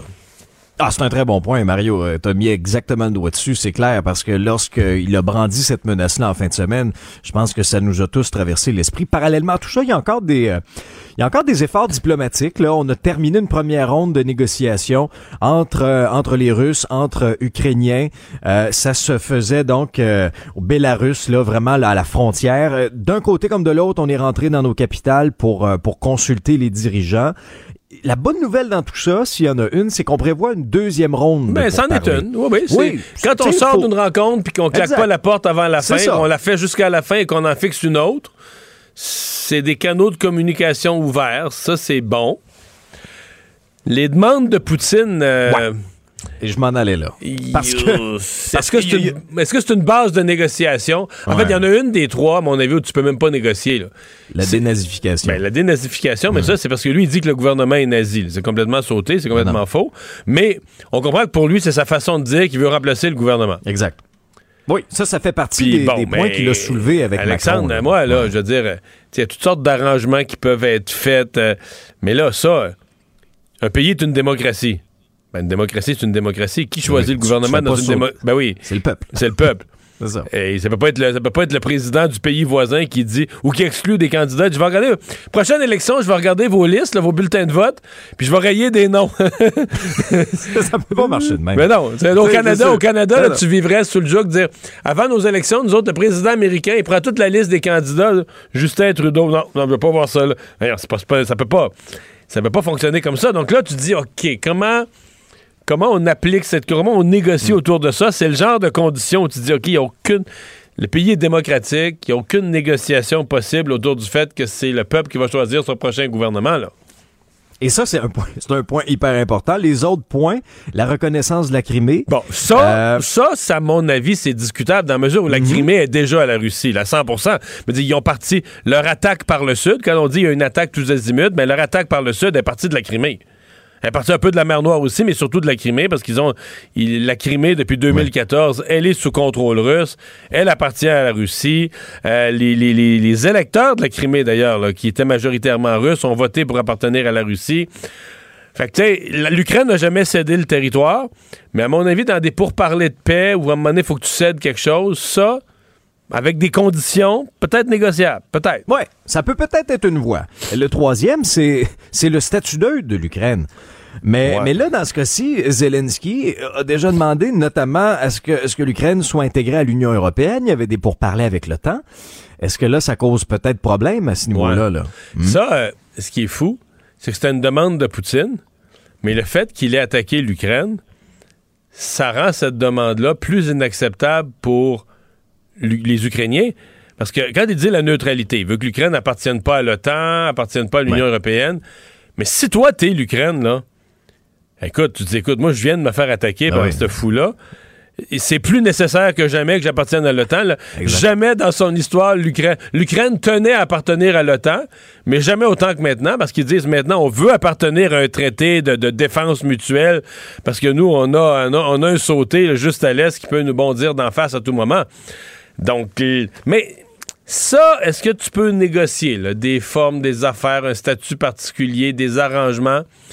Je pense qu'autour de ça, il va falloir trouver une façon de rassurer Poutine. Tu sais, qu'il n'y aura pas d'entraînement militaire américain à 40 km de sa frontière. Tu comprends, là? C'est ça qui le fatigue. là. Tu sais, c'est de dire, euh, un peu comme si nous, au Québec, on était en conflit avec les Américains, puis là, on appartenait à une alliance stratégique, puis que là, à un moment donné, euh, les Américains veulent pas voir... euh, veulent pas... Là, tu y fais des, entraîn- des entraînements militaires à la colle, là. Je veux dire, tu comprends, les gens à l'autre bord de la frontière, ils virent Ça passerait là. mal. Mais C'est Oui. ça. Donc, est-ce qu'on pourrait trouver une façon, un accommodement de paix? Mais, mais à mon avis, c'est le plus inacceptable, c'est de- d'enlever le gouvernement, de renverser le gouvernement, puis de le remplacer par qui, comment, pourquoi, euh, autre que la méthode démocratique, c'est le peuple qui choisit son gouvernement. Ça- Et là où on se questionne si ça va vraiment marcher, c'est que Mario, euh, Poutine veut régler ces points-là avant tout règlement. Alors, tu, tu, tu l'illustres bien, là, ça bloque déjà là euh, pour ce qui est là, de la dénazification. Poutine s'est engagé à préserver les civils, ce qui n'a pas été fait quand même depuis le début de ce conflit-là, ce qui va tenir parole. Ça, c'est pas cette rencontre-là, hein, c'est dans un téléphone. Ouais. Ouais. avec Emmanuel Macron, mais ça l'air qu'ils sont. Il y a quand même des canaux de communication ouverts. Ils se seraient parlé plus d'une heure, là, selon les informations qui Oui. circulent par Macron. Oui, oui, ben, on a vu quand même Emmanuel Macron là, multiplier les efforts avant même le déclenchement de cette guerre-là. Souviens-toi, il- avait parlé à Poutine, il parlait à ses alliés américains. En tout cas, je veux, je veux te faire entendre. euh, c'est important, c'est euh, Tetiana Ogarkova, elle est journaliste là-bas. Euh, je lui ai parlé en fin de semaine plusieurs fois. Elle s'est exprimée aussi aujourd'hui. Il nous fait un compte rendu un petit peu de ce qui se passe parce qu'il y a eu des combats du côté de Kharkiv. Euh, la capitale Kiev tient toujours. Elle va nous décrire. C'est un, un, c'est un extrait qui est long, Mario, mais tu vas voir, elle te décrit vraiment l'ambiance et qu'est-ce qu'elle a pu constater aujourd'hui en ce jour 5 de l'invasion. Pour l'ambiance à Kiev, aujourd'hui, c'est pour la première fois depuis le début de la guerre, depuis le deuxième jour de la guerre, que je traversais tout Kiev aujourd'hui pour voir où on était. Et donc, je peux témoigner voilà, de l'état des lieux en ce moment. Donc, euh, toutes les routes sont barrées. Il y a des checkpoints où on est très minutieusement euh, contrôlé, les papiers, les coffres, tout, partout il y a l'armée ukrainienne ou soit la défense territoriale. Les rues sont plutôt désertes puisque même s'il n'y a, il y a plus de couvre-feu durant la journée, le couvre-feu commence à, à 7 heures, mais même la journée, les gens sont invités à rester plutôt chez eux. Pourtant, on a traversé justement la ville pour voir de, où on était. Il y a des queues pour s'acheter de la nourriture. Ça, c'est la réalité. Il est presque impossible de s'acheter de l'essence pour les voitures. Euh, les pharmacies, la quasi-totalité euh, des pharmacies sont fermées. Bien sûr, il y en a d'autres, mais c'est difficile d'en procurer. J'imagine pas comment les gens font qui n'ont pas de voiture. Le métro marche qu'en partie, en fait. Et donc, il y a des sirènes. Il y a toujours des sirènes. Mais il y a quand même la reprise d'un petit peu, il y a quand même la reprise d'un petit peu de normalité dans tout ce qu'elle te dit. Euh, et c'est les infos qui circulent qu'aujourd'hui à Kiev, contrairement à la semaine passée, il y a eu un couvre-feu, tout était fermé. Aujourd'hui, il y avait des commerces ouverts, il y a des gens qui y allaient. Il y avait le, Kiev était entièrement sous contrôle de l'armée ukrainienne, donc euh, les gens étaient en sécurité d'aller faire euh, des emplettes. Je dis pas que tous les cinémas étaient ouverts, étaient bondés de touristes là, mais il y avait un petit peu de vie normale. Ouais, qui reprenait tranquillement. On a parlé des sanctions du Canada. Euh, je veux te partager une euh, vraiment une réaction qui est tombée en fin d'après-midi aussi. C'est la Ligue nationale de hockey qui a décidé de suspendre toutes ses relations de partenaires d'affaires avec la Russie, mis un terme à toutes ces activités de promotion euh, en russe, que ce soit sur les différentes plateformes, les réseaux sociaux. La Russie sera plus considérée non plus pour accueillir des événements de la Ligue. On a écarté toutefois l'exclusion des joueurs russes au sein des équipes, mais on se dit préoccupé de la sécurité. Tu euh, on a vu la Formule 1 se retirer, notamment avec le Grand Prix, euh, le Grand Prix de la Russie qui était prévu l'automne prochain. Les grandes ligues, les grandes organisations aussi également, là, prendre une pause, exclure même certains pays comme la Russie de, leur, de leurs mais quand la Ligue nationale de hockey, Mario, se positionne quand même là-dessus, euh, c'est pas rien aujourd'hui. C'est difficile pour nous de se faire une idée. Qu'est-ce que se disent les Russes entre eux, là? Les Russes de la rue, euh, les mm-hmm. Russes, on va dire, de la j'allais dire de la haute société, là, mais tu sais, les gens actifs là, dans la business ou dans les affaires, les présidents de ligue sportive. C'est tout le monde qui sont affectés. Là, est-ce qu'ils disent, là, Poutine nous a mis dans l'embarras? Il y, en a des Russes qui perdent beaucoup, là, des présidents de comités organisateurs qui sont en train d'organiser des jeux, des commanditaires de, tous de tous ces, tournois sportifs-là. ça annule, là, un après l'autre. Est-ce que. je sais qu'ils n'ont pas, pas un gros pouvoir, il n'y a pas grand monde qui se met de travers dans le chemin de Poutine puis qui écrit. Tu sais, pas une lettre ouverte dans le journal en, Russie pour planter mm. le, président. Mais est-ce qu'entre eux, ils se disent là. Ça n'a plus d'allure. Là, il est en train, ce qui est en train de nous coûter, ce qui est en train pour envahir l'Ukraine. Euh, est-ce que ça, tu sais, est-ce que le jeu en vaut la chandelle dans l'esprit du Russe moyen là? Puis j'inclus dans le Russe moyen un Russe là actif dans des organisations sportives ou d'affaires ou autres, là, tu sais, genre qui, qui qui, vit les conséquences? Mm. Est-ce qu'ils sont toujours solidaires et dire, regarde, c'est un coup à donner, tant pis si on perd beaucoup de choses pour une bonne cause, envahir l'Ukraine? Ou est-ce qu'il se dit, ouais, là, euh, bonhomme, euh, bonhomme est viré sur le top, puis les conséquences sont lourdes pour euh, nous. Ben, c'est ça, parce que la Russie, c'est un pays qui aimait les activités sportives, ah, qui aimait accueillir les gros événements, qui aimait flasher. on pensons à la Formule 1 notamment. Alors là, tu as ce volet-là. Tu as le volet financier, quand, bon, des grands pays du monde les ont exclus du système SWIFT. Et les États-Unis aujourd'hui, qui ont décrété une sanction euh, historique, inédite, euh, contre la Banque centrale russe en interdisant immédiatement toute transaction avec l'institution euh, monétaire russe. Alors, on est en train vraiment financièrement d'asphyxier ce pays-là. Tu as posé une très, très bonne question au professeur Arthur Silve aujourd'hui, qui demandait, bon, tu demandais à qui, qui en souffle le plus. Et, vraiment, les Russes, c'est pas tous des, des, oligarques et des millionnaires. Il y a les sanctions sur, sur, bien sûr, qui touchent ces gens-là, mais le peuple russe aussi va, va, va y goûter. Là. Le rouble perd toute sa valeur. Les taux d'intérêt, Mario, tu as vu ça monter en flèche aujourd'hui? 20% c'est énorme. Non, puis euh, quand le rouble s'effondre, comme aujourd'hui, 25 à 30% de perte de valeur, ben, ça veut dire que tout bien importé, là, un aliment, un vêtement, un mhm. téléphone cellulaire, tout bien qui est importé en Russie, ben là, toi, tu le payes, toi, tu es un citoyen, tu le payes en rouble Ça veut dire que ça t'en prend 25% de plus là, ou 30% de plus. Le prix de tout ce que tu achètes à l'extérieur du pays vient d'augmenter de 30 d'une claque. L'autre euh, grosse nouvelle du jour, euh, Mario, c'est l'UPAC qui ferme l'enquête euh, mâchurée et au cours des dernières minutes, réaction de Jean Charret, Mario, qui Oh. par voie de communiqué dit ceci, OK? je te lis les extraits principaux. Je prends acte de la décision. Cette enquête a pesé lourdement sur ma vie personnelle, sur la vie de ma famille, de mes collègues, de ma vie politique et de mes collègues actuels. La poursuite de cette enquête était devenue insensée et a été pour moi et pour toute ma famille une injustice qui nous a été imposée pendant presque huit ans de notre vie. Il remercie aussi les collaborateurs, les collègues et les amis qui n'ont jamais cessé de nous soutenir. De nous soutenir. Il ne mettra pas d'autres commentaires relativement à tout ça. Et mais visiblement, il maintient tout sa nouveau. là. poursuite. Oui, il maintient sa poursuite de 2 millions contre le gouvernement du Québec et l'UPAC. C'est tout nouveau. Et, et- écoute, c'est- majeur. Là. Le Parti libéral du Québec aussi qui a réclamé des excuses de l'UPAC Ouais. après l'annonce de tout ça. On se souviendra. euh, oui. Le Parti libéral qui demande des excuses, je, je comprends ce qu'ils veulent le faire. là. ils veulent peu? profiter de l'occasion. Ouais. Ouais. Pousse le bouchon un peu, là. Parce que de dire qu'il n'y a pas d'actes criminels qui ont été démontrés pour aller devant la cour, je comprends. Puis je respecte ça. Puis le processus semble avoir été fait sérieusement.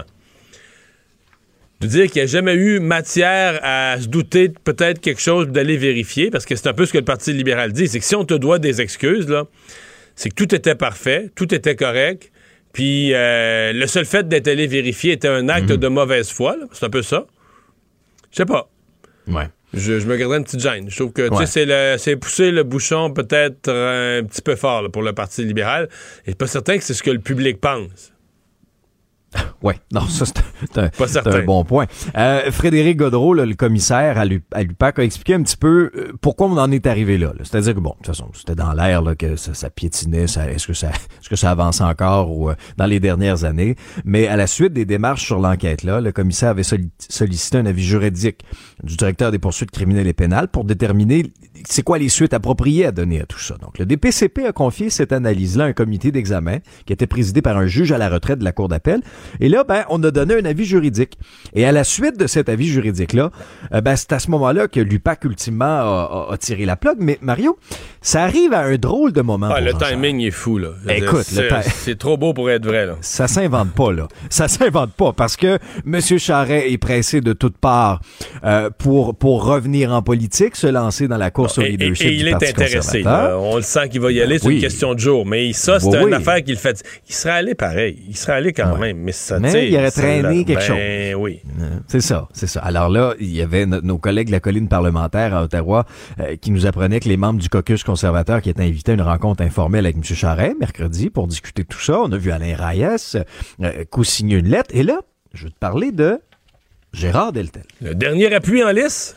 Et pas le moindre, parce que ne suffit que de faire. Souvenons-nous là, juste des propos là, de Monsieur de Monsieur Deltel, député de Louis-Saint-Laurent, conservateur dans la région de Québec. Euh, sur, Charret, à l'époque, là, 2010, on, fait une petite recherche là, sur Internet. Là, et, il trouvait que M. Charret, alors que M. Deltel était au, provincial, se, comportait en parrain. Le problème, c'est Jean Charret, mais là, le, le, plus le problème, c'est Jean Charret, c'est le sauveur, c'est Jean Charret, Mario. Oui, il l'avait traité, il l'avait appelé le parrain. Soyons Oui, honnêtes envers Gérard Deltel, il s'était excusé. Il, avait, À l'époque, pas, il s'est pas excusé là, hier pour préparer Non, non, sa sortie d'aujourd'hui. C'est ça. À l'époque, ben d'abord, Jean Charest était furieux, vraiment là, hors de ses gonds, euh, avait menacé de poursuivre. Et euh, Gérard Deltel, qui est un gentleman, vraiment un gentleman, avait comme repensé à ça, que ça n'avait pas d'allure. Il avait, je pense une ligne qui n'était pas inscrite dans son discours. Il a pensé à ça, que ça allait être drôle de dire ça, puis il s'est rendu compte après, tu sais, le parrain, puis moi, c'était... C'était chargé, là. Et euh, j'ai de la misère à le dire sans rire. Et donc, là, euh, le pauvre Gérard Deltel s'était excusé à l'Assemblée nationale, à Jean Charest, privément, là, en face, pas au téléphone, en face. Et donc, euh, bon, probablement que ça a effacé un peu cet épisode entre les deux il y a dix ans. Malgré ça, malgré les excuses, ça demeure. Il l'avait dit pareil, ça, ça témoignait un peu de ce qu'il pensait à l'époque. Bon, je pense que ça dit deux choses. Le temps fait son œuvre, puis bon, hein, qu'est-ce que tu veux? Jean Charest n'a pas été accusé de rien, puis tout le monde finit par se faire à l'idée. Et deux, ben, ça dit aussi que Pierre Poilievre, là, on n'en veut pas du côté d'Alain Reyes, du côté de Gérard Mhm. Deltel, du côté de plusieurs députés et militants québécois. On n'en veut pas, mais pas, pas, pas, pas. C'est vraiment Non, mais ça, pas. c'est- Dans le sens, un candidat à la direction, je pense qu'il est au point où on se dit, si c'était lui, est-ce que je me représenterais? Tu sais, le genre de candidat où tu dis, si c'est ça le chef du parti, c'est pas juste, euh, c'est pas juste, j'ai pas gagné ma course, c'est que je me demande, est-ce que je reste député de ce parti-là? Est-ce que je me représente? Est-ce que je me représente? Est-ce que. Je le veux-tu sa pancarte à côté de moi sur le Ben, c'est poteau lors de la prochaine élection? Ben, c'est, c'est un, c'est un point, C'est à ce effectivement. point-là.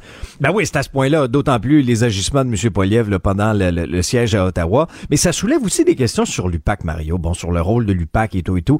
Euh, voici les commentaires de Martin Ouellette, il est porte-parole du Parti québécois en matière d'éthique et de sécurité publique. toute cette ère de corruption qui existait au Québec méritait des réponses et méritait aussi que les filous et les ripoux soient mis sous les barreaux.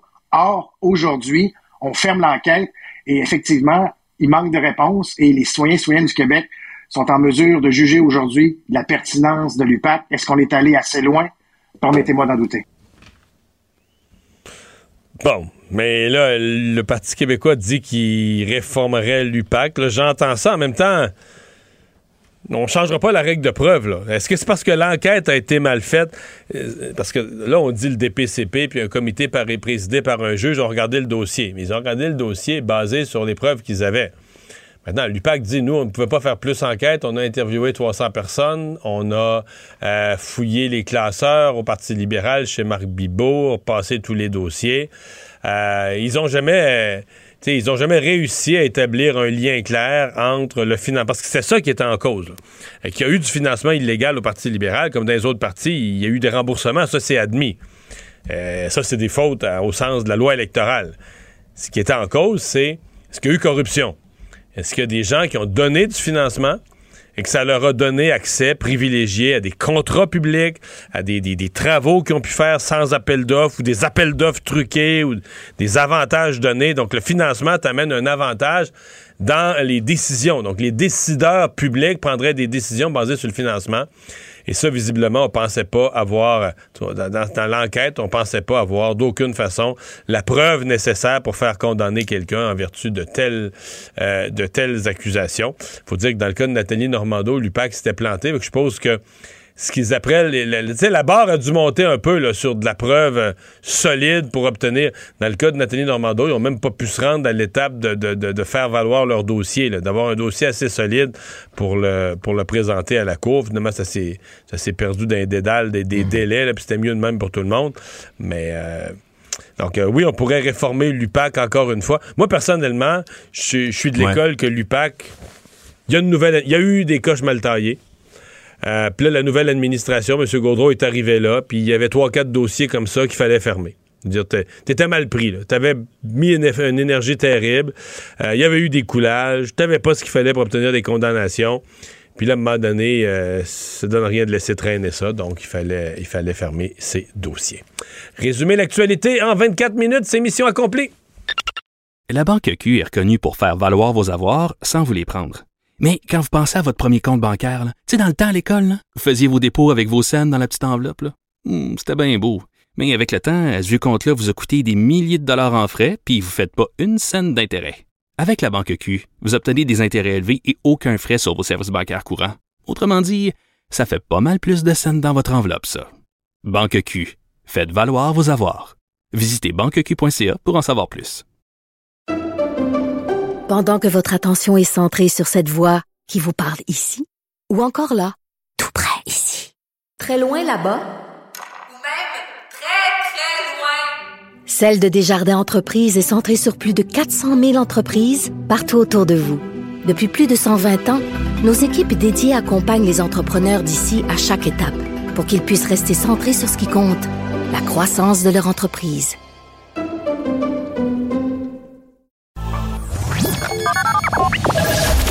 Mario Dumont. Joignez-vous à la discussion. Appelez ou textez le 187 Cube Radio 1877 827 2346.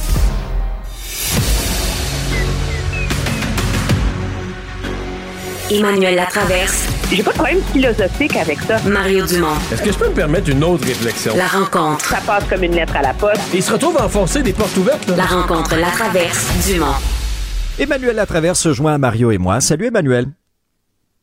Allô? Alors, euh, le premier ministre Justin Trudeau euh, a annoncé en point de presse en fin d'après-midi aujourd'hui, avec quelques-uns de ses ministres, là, euh, de, de nouvelles mesures pour le Canada. L'envoi, puis ça c'est majeur, l'envoi de systèmes d'armes anti-chars, des missiles, des munitions. Euh, on coupe complètement les importations de pétrole brut euh, russe.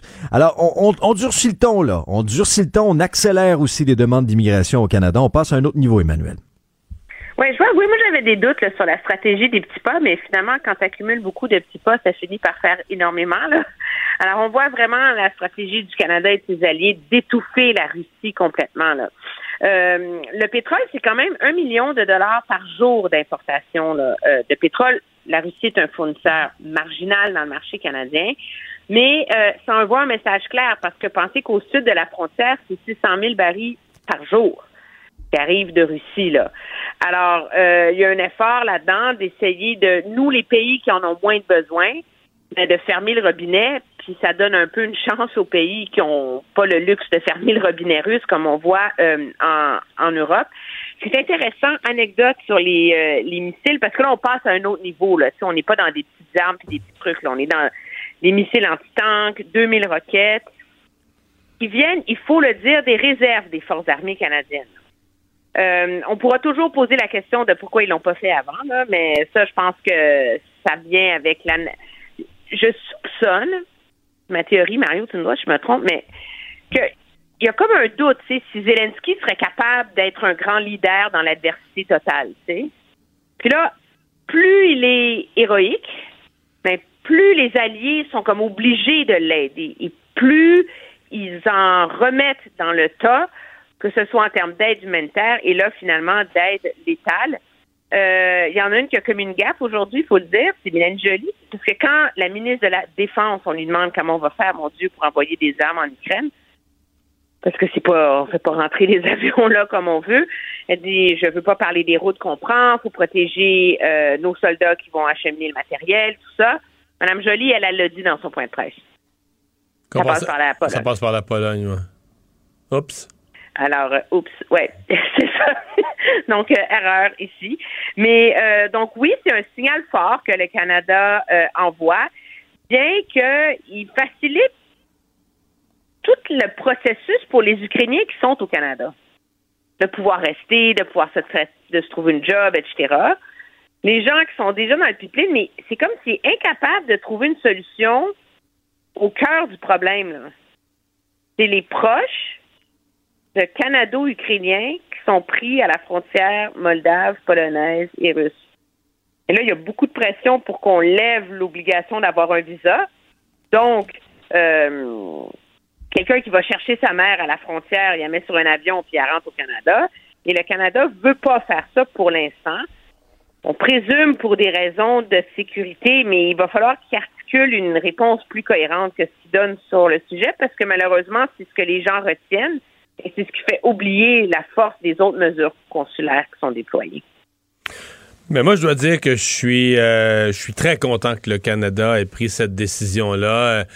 Euh, ben, plusieurs pays, l'Europe envoyait des armes. Puis, je veux pas minimiser quand on envoyait des casques puis des, euh, des, des vestes antiballes. Ces équipements-là sont absolument nécessaires aux Ukrainiens, aux- ben, j'allais dire aux soldats ukrainiens. Surtout aux civils ukrainiens qui, s'enrôlent comme soldats, là, qui sont pas équipés, tout ça. Donc, euh, ça, c'était très bien. Mais le principe de dire au Canada, on n'a pas peur, euh, surtout à partir du moment où Poutine menace là, tous les pays qui vont fournir des armes à l'Ukraine, vous allez être menacés, euh, de se tenir debout. Euh, face à ces menaces-là, puis dire non, non, le Canada, on va fournir des missiles, on va fournir euh, des armes anti-chars. Euh, D'abord, l'Ukraine en a besoin. Et non, je, trouve que le Canada fait son. Le Canada se tient debout, le Canada remplit son, devoir, ça envoie un signal aux autres pays, parce qu'on est quand même vu comme le pays des casques bleus, pays. Pour moi, c'est pas aussi fort que le symbole de la Suisse. Aujourd'hui, la Suisse qui est toujours neutre dans tous les conflits, toujours, toujours, toujours, qui se joint aux sanctions. Mais c'est ce genre de symbole-là, là, le Canada qui donne des armes. Je suis convaincu que partout dans le monde, ça dit OK, c'est vraiment une réponse euh, unie, euh, vraiment une réponse forte. puis, euh, ben voilà. Ben, c'est- Peut-être que nos armes, ce qu'on va donner en quantité, c'est pas tant que ça dans le, le- tout ce qui va se donner de l'Europe, etc., mais quand même.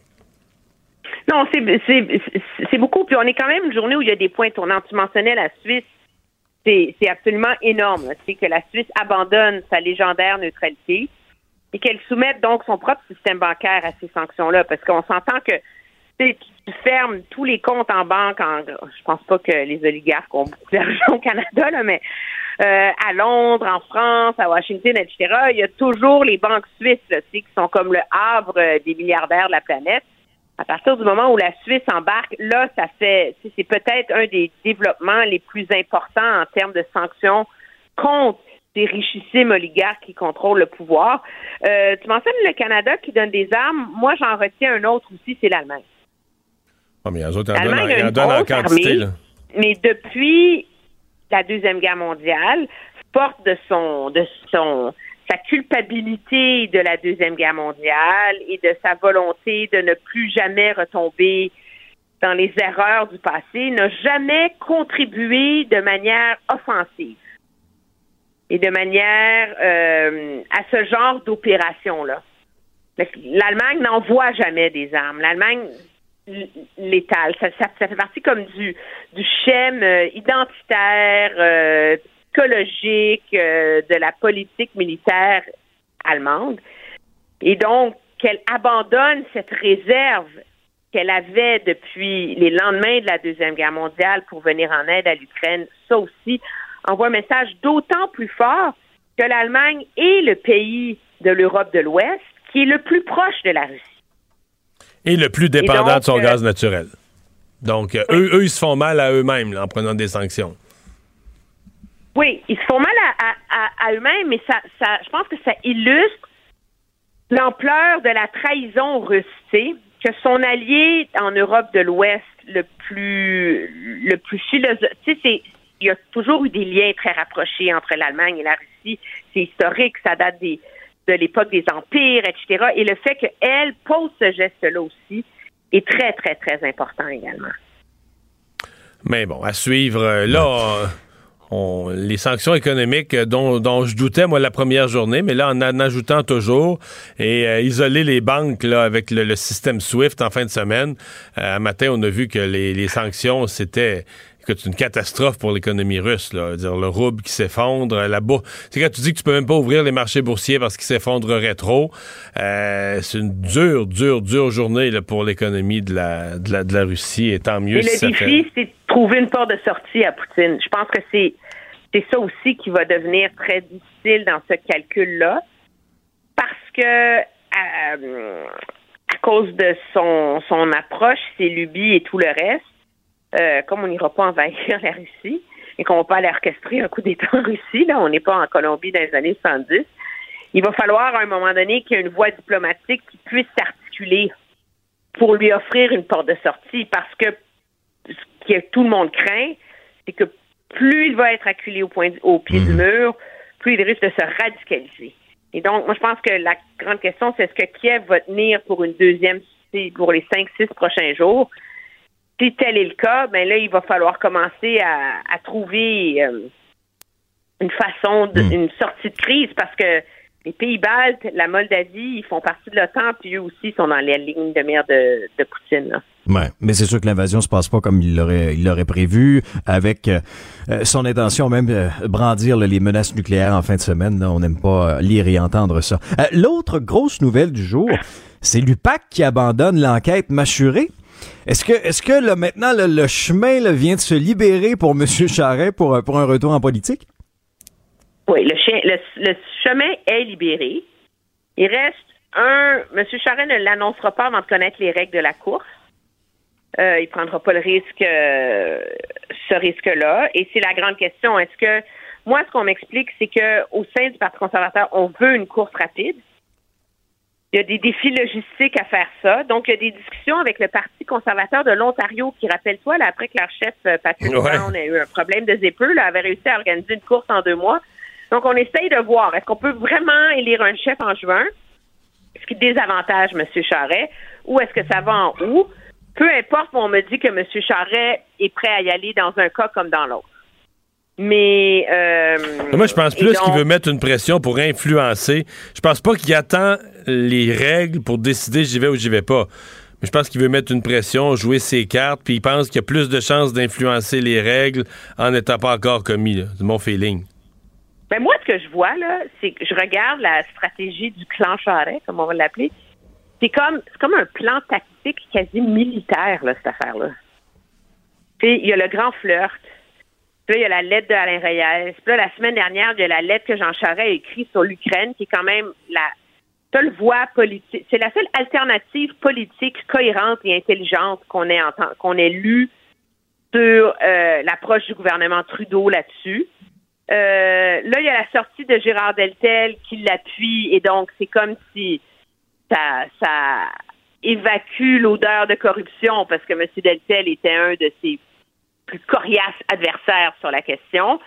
Là, il y a Machuré euh, qui est réglé. Euh, les éléments se, se, se dissipent. Il y a un enjeu, moi, dans ma tête, c'est parce que là, il y a beaucoup fait le ménage de ces casseroles. Là. Mais il y a Huawei. Il y a la Chine, exactement.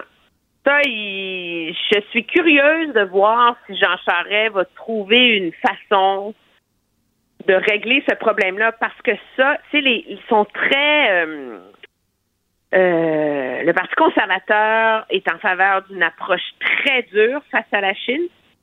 Ré- on réclame. Et, pas M. Charret, pas du tout, là, au contraire. Il, même en tant Ben que porte-parole de Huawei, il, y a, maintenant, il avait fait une sortie où il avait laissé entendre, plus à la Chambre de commerce, que non, non, la Chine, c'est un partenaire économique. Puis ça avait mis en relief, ben oui, lui, il travaille pour une compagnie chinoise. Puis ça, euh, peut-être qu'à la fin de la course, ça va être devenu plus gros que l'UPAC, hein? Ben moi, je pense que oui. Je j'ai parlé à beaucoup de députés qui sont prêts à vivre, tu sais, des députés euh, centristes, euh, progressistes, euh, whatever, qui sont pas des fans de Jean Charest. Le meilleur que lui, vu Pierre Poilievre, il prendrait Jean Charest demain matin parce qu'ils s'imaginent une campagne électorale Freeland, Poilievre, puis ils sont morts de rire, là. Euh, ils pensent qu'il l'écraserait en deux secondes, mais l'affaire de la Chine, ça les chicote. Et ça, c'est c'est son problème. Moi, je pense là qu'il reste à, à régler. Il faut qu'il articule une solution euh, à ce problème-là. Mais pendant ce temps-là, Pierre Poilievre, il s'active, lui, hein? Tu sais qu'il est à Montréal aujourd'hui. Ah oui? Il y a eu plein de rencontres avec des donateurs du parti, avec des présidents d'associations de comté, avec une quarantaine d'ex-candidats. Donc, lui aussi, il va, il va pas laisser le champ libre à Jean Charest là, euh, au, au Québec. Là. Il y a beaucoup, beaucoup d'efforts qui sont déployés, d'autant plus que son coprésident de campagne, c'est le sénateur Léo Oussakos. Qui connaît l'organisation que- dans la région de Montréal et au Québec. Oui, puis que le sénateur Carignan aussi joue un gros rôle dans sa campagne au Québec. Fait que ça va être une campagne, une course très, très, très, très euh, brutale. Ouais. Mais je reviens sur l'UPAC, là. Ça reste. euh, je comprends qu'il y a eu un processus sérieux, un comité avec un juge, mais en termes de timing, c'est mettons, j'ai j'ai relayé ça ce matin sur mes réseaux sociaux, je compte plus, là, le- je veux dire, je pourrais pas faire un estimé du nombre de messages qui vont dans le sens que c'est ridicule. Le timing, voyons, ça tombe trop bien. Tu sais, pour les gens, là, c'est comment t'expliques qu'au moment où Jean Charest a besoin que l'UPAC détache, tu comprends, sa- son espèce de boulet à la cheville, là, juste, Jean Charest est installé sa ligne de départ du marathon, là, tu comprends, il est sa ligne, le prêt à partir, puis oups, on détache le boulet. Si. Et l'UPAC, Ben, c'est, ça maladroit jusqu'à la fin, mais c'est le pire moment pour faire ça. En fait, euh, en fait probablement qu'il aurait dû fermer cette enquête-là il y a six mois. Y a six mois, si tu veux mon avis, personne. euh, enfin, on aurait dit quelque chose, mais personne n'aurait réagi de la, de la- de la même façon. Là. Mais ce qu'il y a de malheureux, c'est qu'il l'aurait fermé il y a un mois et demi. On aurait dit, OK, l'UPAC a fermé l'enquête sur Jean Charest, merci, bonsoir, puis c'est fini. Puis... Mais à cause du timing, il va toujours y avoir un doute dans l'esprit des gens. Injustement, là, moi, je, je vois ce que l'UPAC a mis en branle pour. Ils ont confié ça au DPCP, qui a confié ça à un comité d'experts, qui a confié ça à un ancien juge, juge de la Cour d'appel. À un moment donné, là, je veux on s'entend, là. Ils ont fait le maximum pour essayer de donner l'impression d'une décision indépendante et éclairée, mais la question du timing dans l'esprit des gens va, toujours discréditer Ben, cette décision-là. Mais en même temps, le monde qui l'haït, Jean Charest, là, ils vont l'haïr toute leur vie. Là. Ouais. Ça, c'est sûr. Ou pas mâchuré, là.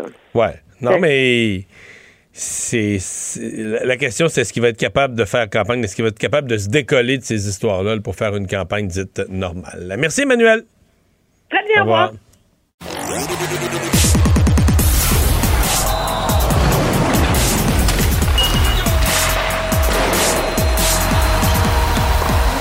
Jean-François Barry, un chroniqueur pas comme les autres. C'est le moment de parler sport. Salut, Jean-François. Allô, Mario. Alors, ben, ça frappe de, de partout là, des athlètes qui euh, prennent position dans le conflit entre la Russie et l'Ukraine, des événements qui sont annulés euh, sur le territoire euh, russe. Oui, puis des, euh, des équipes russes qui pourront pas participer à différents euh, tournois, comme par exemple là, la Fédération de hockey qui a annulé là, de la participation de la Russie et du Bélarus des championnats juniors et de la Coupe du Monde. Euh, donc ça, c'est fini pour, euh, pour l'année. Ça va aller en 2023 au minimum. Euh, la Ligue nationale qui vient d'annoncer aussi qu'il coupait tous les liens avec euh, les différents fournisseurs euh, soviétiques là, qui peuvent euh, qui peuvent avoir. Ça se dit encore soviétique? Russe. russe, on va dire russe. Je trouvais que j'utilisais beaucoup le mot russe. Je m'ai changé, mais je, vais- je vais m'en tenir à russe. Euh, donc euh, c'est ça. Ils ont des fournisseurs là-bas, des commanditaires, des trucs comme ça. On coupe, on coupe les liens. Et euh, la Coupe du Monde de soccer qui a décidé d'exclure les Russes de leur compétition. C'est la FIFA qui a, qui a déclaré ça aujourd'hui. On sait qu'ils devaient même la présenter à Saint-Pétersbourg et finalement, non seulement elle ne sera pas présentée sur le territoire, russe, mais ils n'auront pas le droit d'aller jouer non plus. Et c'est la première fois aussi que le Kremlin euh, réagit à une nouvelle concernant euh, le, le fait que leur équipe puisse pas puisse pas aller euh, participer et ils ont dit que c'était discriminatoire. Alors euh, visiblement on n'a pas les mêmes valeurs entre une équipe qui peut pas jouer ce qu'ils sont en train de faire. Je me demande lequel des deux est discriminatoire. Le gardien tchèque célèbre de la Ligue nationale, Dominique Hachek, de son côté, qui est allé assez loin. Là, Euh, par lui, il serait rendu à punir les, les- les- les joueurs russes dans la Ligue nationale de hockey. Ça veut dire quoi pour le Canadien? On, on enlève Romanov? Ça voudrait dire que Romanov peut pas jouer, qu'Ovechkin peut pas jouer. D'ailleurs, ça a commencé comme ça. hein. Lui, il a répondu à Alexander Ovechkin. Il l'a traité de lâche, ni plus ni moins, qu'il voulait pas prendre position. Il a rappelé que son ami Poutine, euh, c'était un tueur. Et lui, il a dit que les joueurs, de tous les joueurs russes de la Ligue nationale de hockey devraient être suspendus présentement. Donc, euh, ben, Ça, c'est une autre pas- affaire. Là, parce ouais, que- là, on va pas, on va pas aller jusque là, mais Dominique Hassek est allé plutôt fort euh, là-dessus. Et il faut faire attention quand même parce que tu vois mon dernier sujet là, concernant euh, cette histoire de conflit entre euh, la Russie et l'Ukraine. euh, il y a un agent de joueur qui s'appelle Don Melstein. C'est pas le plus connu, mais il y a des euh, des, des joueurs assez connus, euh, entre autres euh, Vasilevski avec le Lightning de Tampa Bay et Kucherov, euh, qui a demandé à la Ligue et la- l'Association des joueurs d'offrir une protection aux joueurs russes présentement parce qu'ils reçoivent toutes sortes de menaces pour eux, pour leur famille, Non, dans les- leur vie de tous les jours. Les Russes de partout, je veux dire, c'est de la faute à Poutine, mais les Russes de partout vivent l'enfer présentement. là. Sincèrement, euh, je voyais que les, les- il il a commencé les, les- les Russes riches qui ont des bateaux dans les marinas en Europe, là. Je veux dire, euh, il y en a un qui a fa- failli faire couler son bateau par un, un gars qui est allé le réparer, le bateau, puis il a enlevé les... Il a, il a fait, il a fait rentrer l'eau dedans, puis... Ouais, c'est ça, Il y a une colère choses, contre la hein. Russie, contre les Russes, là. Euh, tu sais, c'est pas, c'est ça. C'est où, tu- où tu traces la ligne, c'est pas tous les Russes qui individuellement euh, sont, sont, sont, sont responsables de ce que Poutine fait. là. C'est ça. Tu moi, quand on met de la pression sur les milliardaires russes, euh, geler leurs actifs ou des trucs comme ça, leur rendre la vie difficile, je me dis, il y en a un qui va passer un appel à, à Poutine. Mais, euh, mais de là à s'en prendre à tous les Russes sur la planète, c'est autre chose. Mais en même temps, tu sais, euh, on a eu la COVID, puis euh, il y a des Asiatiques qui, ont été victimes d'intimidation Ouais, ouais, parce que ça venait de là-bas. Fait qu'il y a des hurluberlus sur les médias sociaux. Euh, dans la société, il y en a plein, mais à un moment donné, il faut tracer une ligne. Là. Fait que je suis pas pour les Russes, je suis pas pour le conflit, mais de là à les menacer de, de toutes sortes d'affaires, ça c'est ça c'est autre chose. Hey, ça va-tu bien chez le Canadien? La bonne humeur est revenue au point que Jeff Petrie est un homme heureux.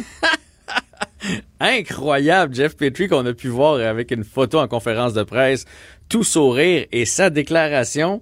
Puis tu sais, encore là, c'est encore une petite jambette pour Dominique Ducharme. Là, c'est pas la première qu'il fait, mais il a dit qu'il il serait prêt à jouer pour un entraîneur comme Saint-Louis pendant longtemps. Et lui qui, qui, qui avait critiqué Dominique Ducharme, son système, puis qui voulait quitter Montréal. Et là, il est en amour avec Martin Saint-Louis. Et je, je peux comprendre parce qu'il a dit, euh, il a ramené le plaisir de venir à l'aréna. Puis ça, ça c'est important Ça, c'est un pour. fait quand même, c'est visible. Oui, ben c'est visible dans l'équipe, puis c'est visible chez Jeff Petrie, puis on a beau dire t'es payé des millions, fais ta job. à un moment donné, l'argent n'a plus rien à voir là-dedans quand t'as pas de plaisir à aller sur n'importe quel lieu de travail. Fait que tu sais, Saint-Louis a ramené ça. Euh, mais il faut pas tomber en amour avec Jeff Petrie. Tout ce que ça peut faire, à mon avis, c'est que ça peut retarder l'échéance. Ou faire monter sa valeur. Faire monter sa valeur, mais tu sais, il n'y a rien qui presse. Jeff Petrie n'est pas un joueur autonome sans restriction. Il n'y a rien qui presse. C'est pas comme Cherrot, là, où tu vas le perdre probablement de toute façon à la fin de l'année. Jeff Petrie est sous contrat avec nous. Et si on n'a pas ce qu'on veut pour Jeff Petrie, ben, s'il est heureux, on attend on attend, puis ce sera peut-être au repêchage l'an prochain, ce sera peut-être pendant l'été, ce sera peut-être en début de saison, mais je veux dire, faut attendre le, bon partenaire de danse, il faut avoir une belle valeur pour Jeff Petrie, ça c'est sûr et certain. Alors tant mieux s'il est heureux pour les matchs euh, les matchs qui restent. Il est le Canadien gagne, tout le monde est heureux. Ben oui, il est heureux de partir en voyage parce que là que le Canadien part sur un assez long euh, voyage dans l'Ouest canadien, amène des joueurs amène des joueurs blessés qui pourraient revenir pendant le voyage. Ouais, ben Edmondson, c'est la meilleure nouvelle. Il s'est entraîné avec un chandail régulier aujourd'hui, mais il a quand même pas eu le feu vert encore des médecins, mais il, était vraiment avec l'équipe. Moi, je pense que lui, ça a été un, en grande partie, euh, il était en grande partie responsable des déboires du Canadien, parce qu'en ayant perdu Weber et Price, je pense que si tu avais eu le grand frère Edmondson, ça aurait aidé un, paquet de joueurs, dont Petrie, euh, Romanoff, etc. Fait que lui, son retour est vraiment proche. Armia était là aussi aujourd'hui à l'entraînement.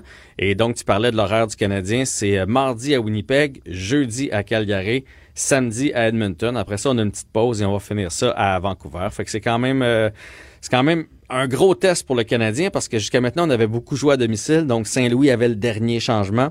Alors que là, on va voir ce qu'on a dans le ventre. en même temps, un voyage, euh, c'est peut-être aussi l'occasion pour Saint-Louis de cimenter un peu sa relation avec les, joueurs, ce que tu peux faire parfois sur la route. merci, à demain. À demain.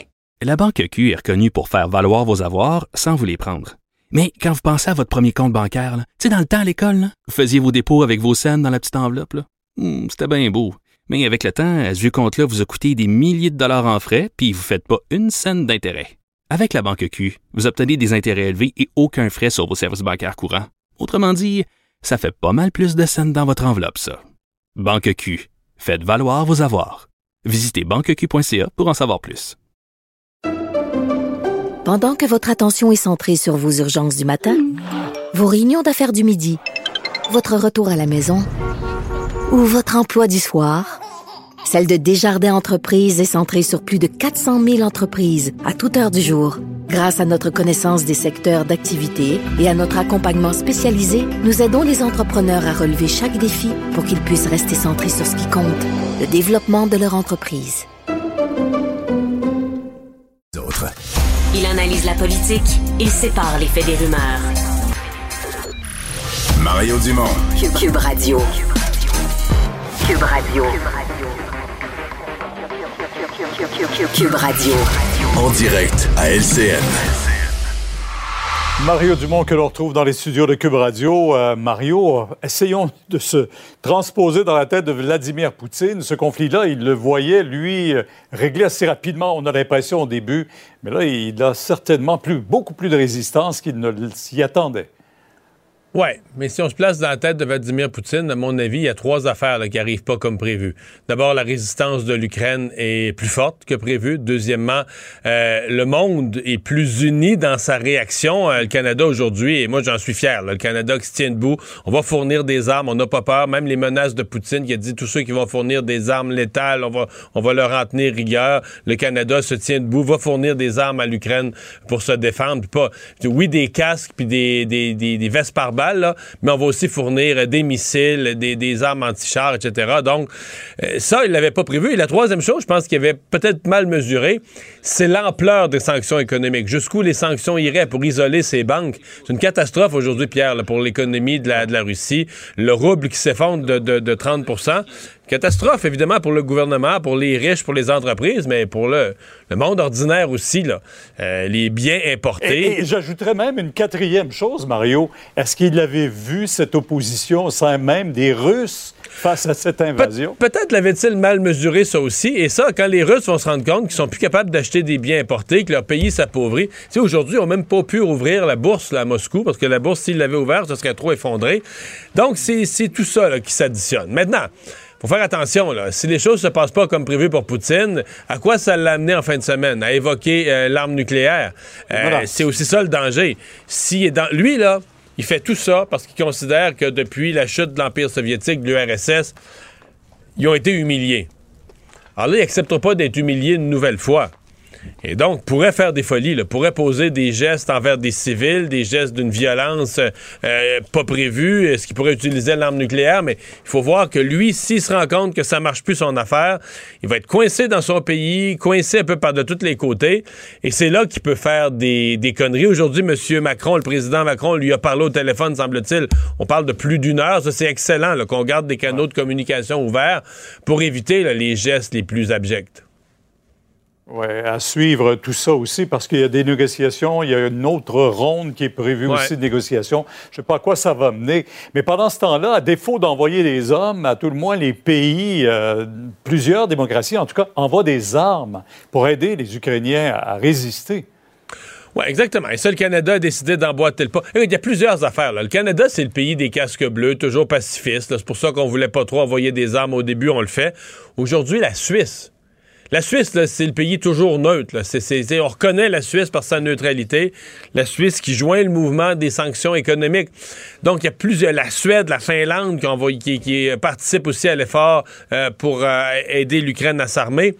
Donc, il y a plusieurs choses qui, quand on dit un front uni, que, Poutine ne pouvait pas imaginer, c'est un front, un front très, très, très uni euh, des pays d'Europe, des pays occidentaux. Donc, c'est euh, c'est ça. Le Canada fait sa part. Il, va rester à faire notre part aussi au niveau des réfugiés. Euh, on a l'intention de le faire, mais là, il semble que c'est encore compliqué. Puis les visas, puis les papiers, puis les paperasses, puis on l'a déjà vécu. là, les paperasses, quand tu es en train de fuir la guerre, euh, c'est une... C'est quelque chose. Ouais, c'est quelque chose. Déjà, c'est quelque essayer chose. de- de- ouais. des visas pour entrer au Canada. En terminant, il faut absolument parler de cette enquête mâchurée pardon, qui s'arrête aujourd'hui. Ça libère Jean, Jean Charest certainement. Lui qui a des visées maintenant pour le Parti conservateur, ça lui enlève un gros caillou dans son soulier. Je pense que c'est plus que des visées. Moi, je, considère que Jean Charest, d'ici maximum une semaine à dix jours, va avoir officialisé sa candidature. Plusieurs gestes qui vont dans ce sens-là. Rencontre le caucus mercredi. Mais oui. En fait, Pierre, on comprend que l'enquête mâchurée, ça marchait plus, ça fait une couple d'années. Euh, Le nouveau directeur de l'UPAC, qui est là depuis deux ans et demi, là, nous l'avait laissé entendre, là, qui est officialisé, je devrais dire, depuis deux ans et demi. Il l'avait laissé entendre qu'il y avait des vieilles enquêtes qui devraient fermer, qui devaient fermer un jour. On savait bien que celle-là en faisait partie. Mais le timing, le moment choisi, c'est pas C'est ça croyable, qui Pierre. reste dans la tête du monde. À, à 3, 4, 5 jours, peut-être, que M. Charret aurait... S'il avait fermé il y a six mois l'enquête, on- mais là, euh, attends, et là, tu te demandes, y a-tu des pressions? Si c'est un hasard, là, si c'est un hasard, c'est tout un hasard. Mais aujourd'hui, je regardais, moi, j'ai juste partagé ça ce matin sur mes réseaux sociaux. Des centaines de personnes qui disent, ben voyons, le timing, les gens qui rient, qui font toutes les blagues. C'est, euh, bon, très bonne nouvelle, M. Charest, ça y ouvre grand le chemin devant lui. Mais pour la réputation de l'UPAC, là, même si le travail a été fait sérieusement, puis qu'il y a un comité, puis un juge avec le DPCP qui ont repassé sur toute la preuve, il n'y a pas d'accusation. Ça, je le comprends. Mais le timing, Il aïe, n'y a pas aïe. beaucoup de dossiers qui ont fonctionné pour l'UPAC, il faut le rappeler. hein. Pas beaucoup. Non, plusieurs échecs récents. Là. Mario, merci. On vous écoute demain à 10h sur Au revoir. Alors, Alexandre, qu'est-ce qu'on surveille dans les prochaines heures? Évidemment, toujours des développements euh, sur le front de la, de la guerre entre euh, la Russie et l'Ukraine. Oui, sur le terrain, bien sûr. Est-ce que, est-ce que les grandes villes, est-ce que, est-ce que la capitale va tenir le coup? Mais chez nous, M. Trudeau, qui doit prendre la parole euh, dans une heure à la Chambre des Ah oui, communes, qui a annoncé, ouais, ouais, ouais, lui qui a annoncé là, un train de mesures, là, notamment l'envoi d'armes létales, là, des, euh, des, des, des systèmes anti-chars, des munitions, des missiles, et on accélère aussi les demandes d'immigration au Canada. Merci, Alexandre. À lundi prochain. Merci à vous d'avoir euh, été là. On se donne rendez-vous euh, pour une autre émission demain, 15h30. C'est Sophie Durocher qui s'en vient. Cube Radio.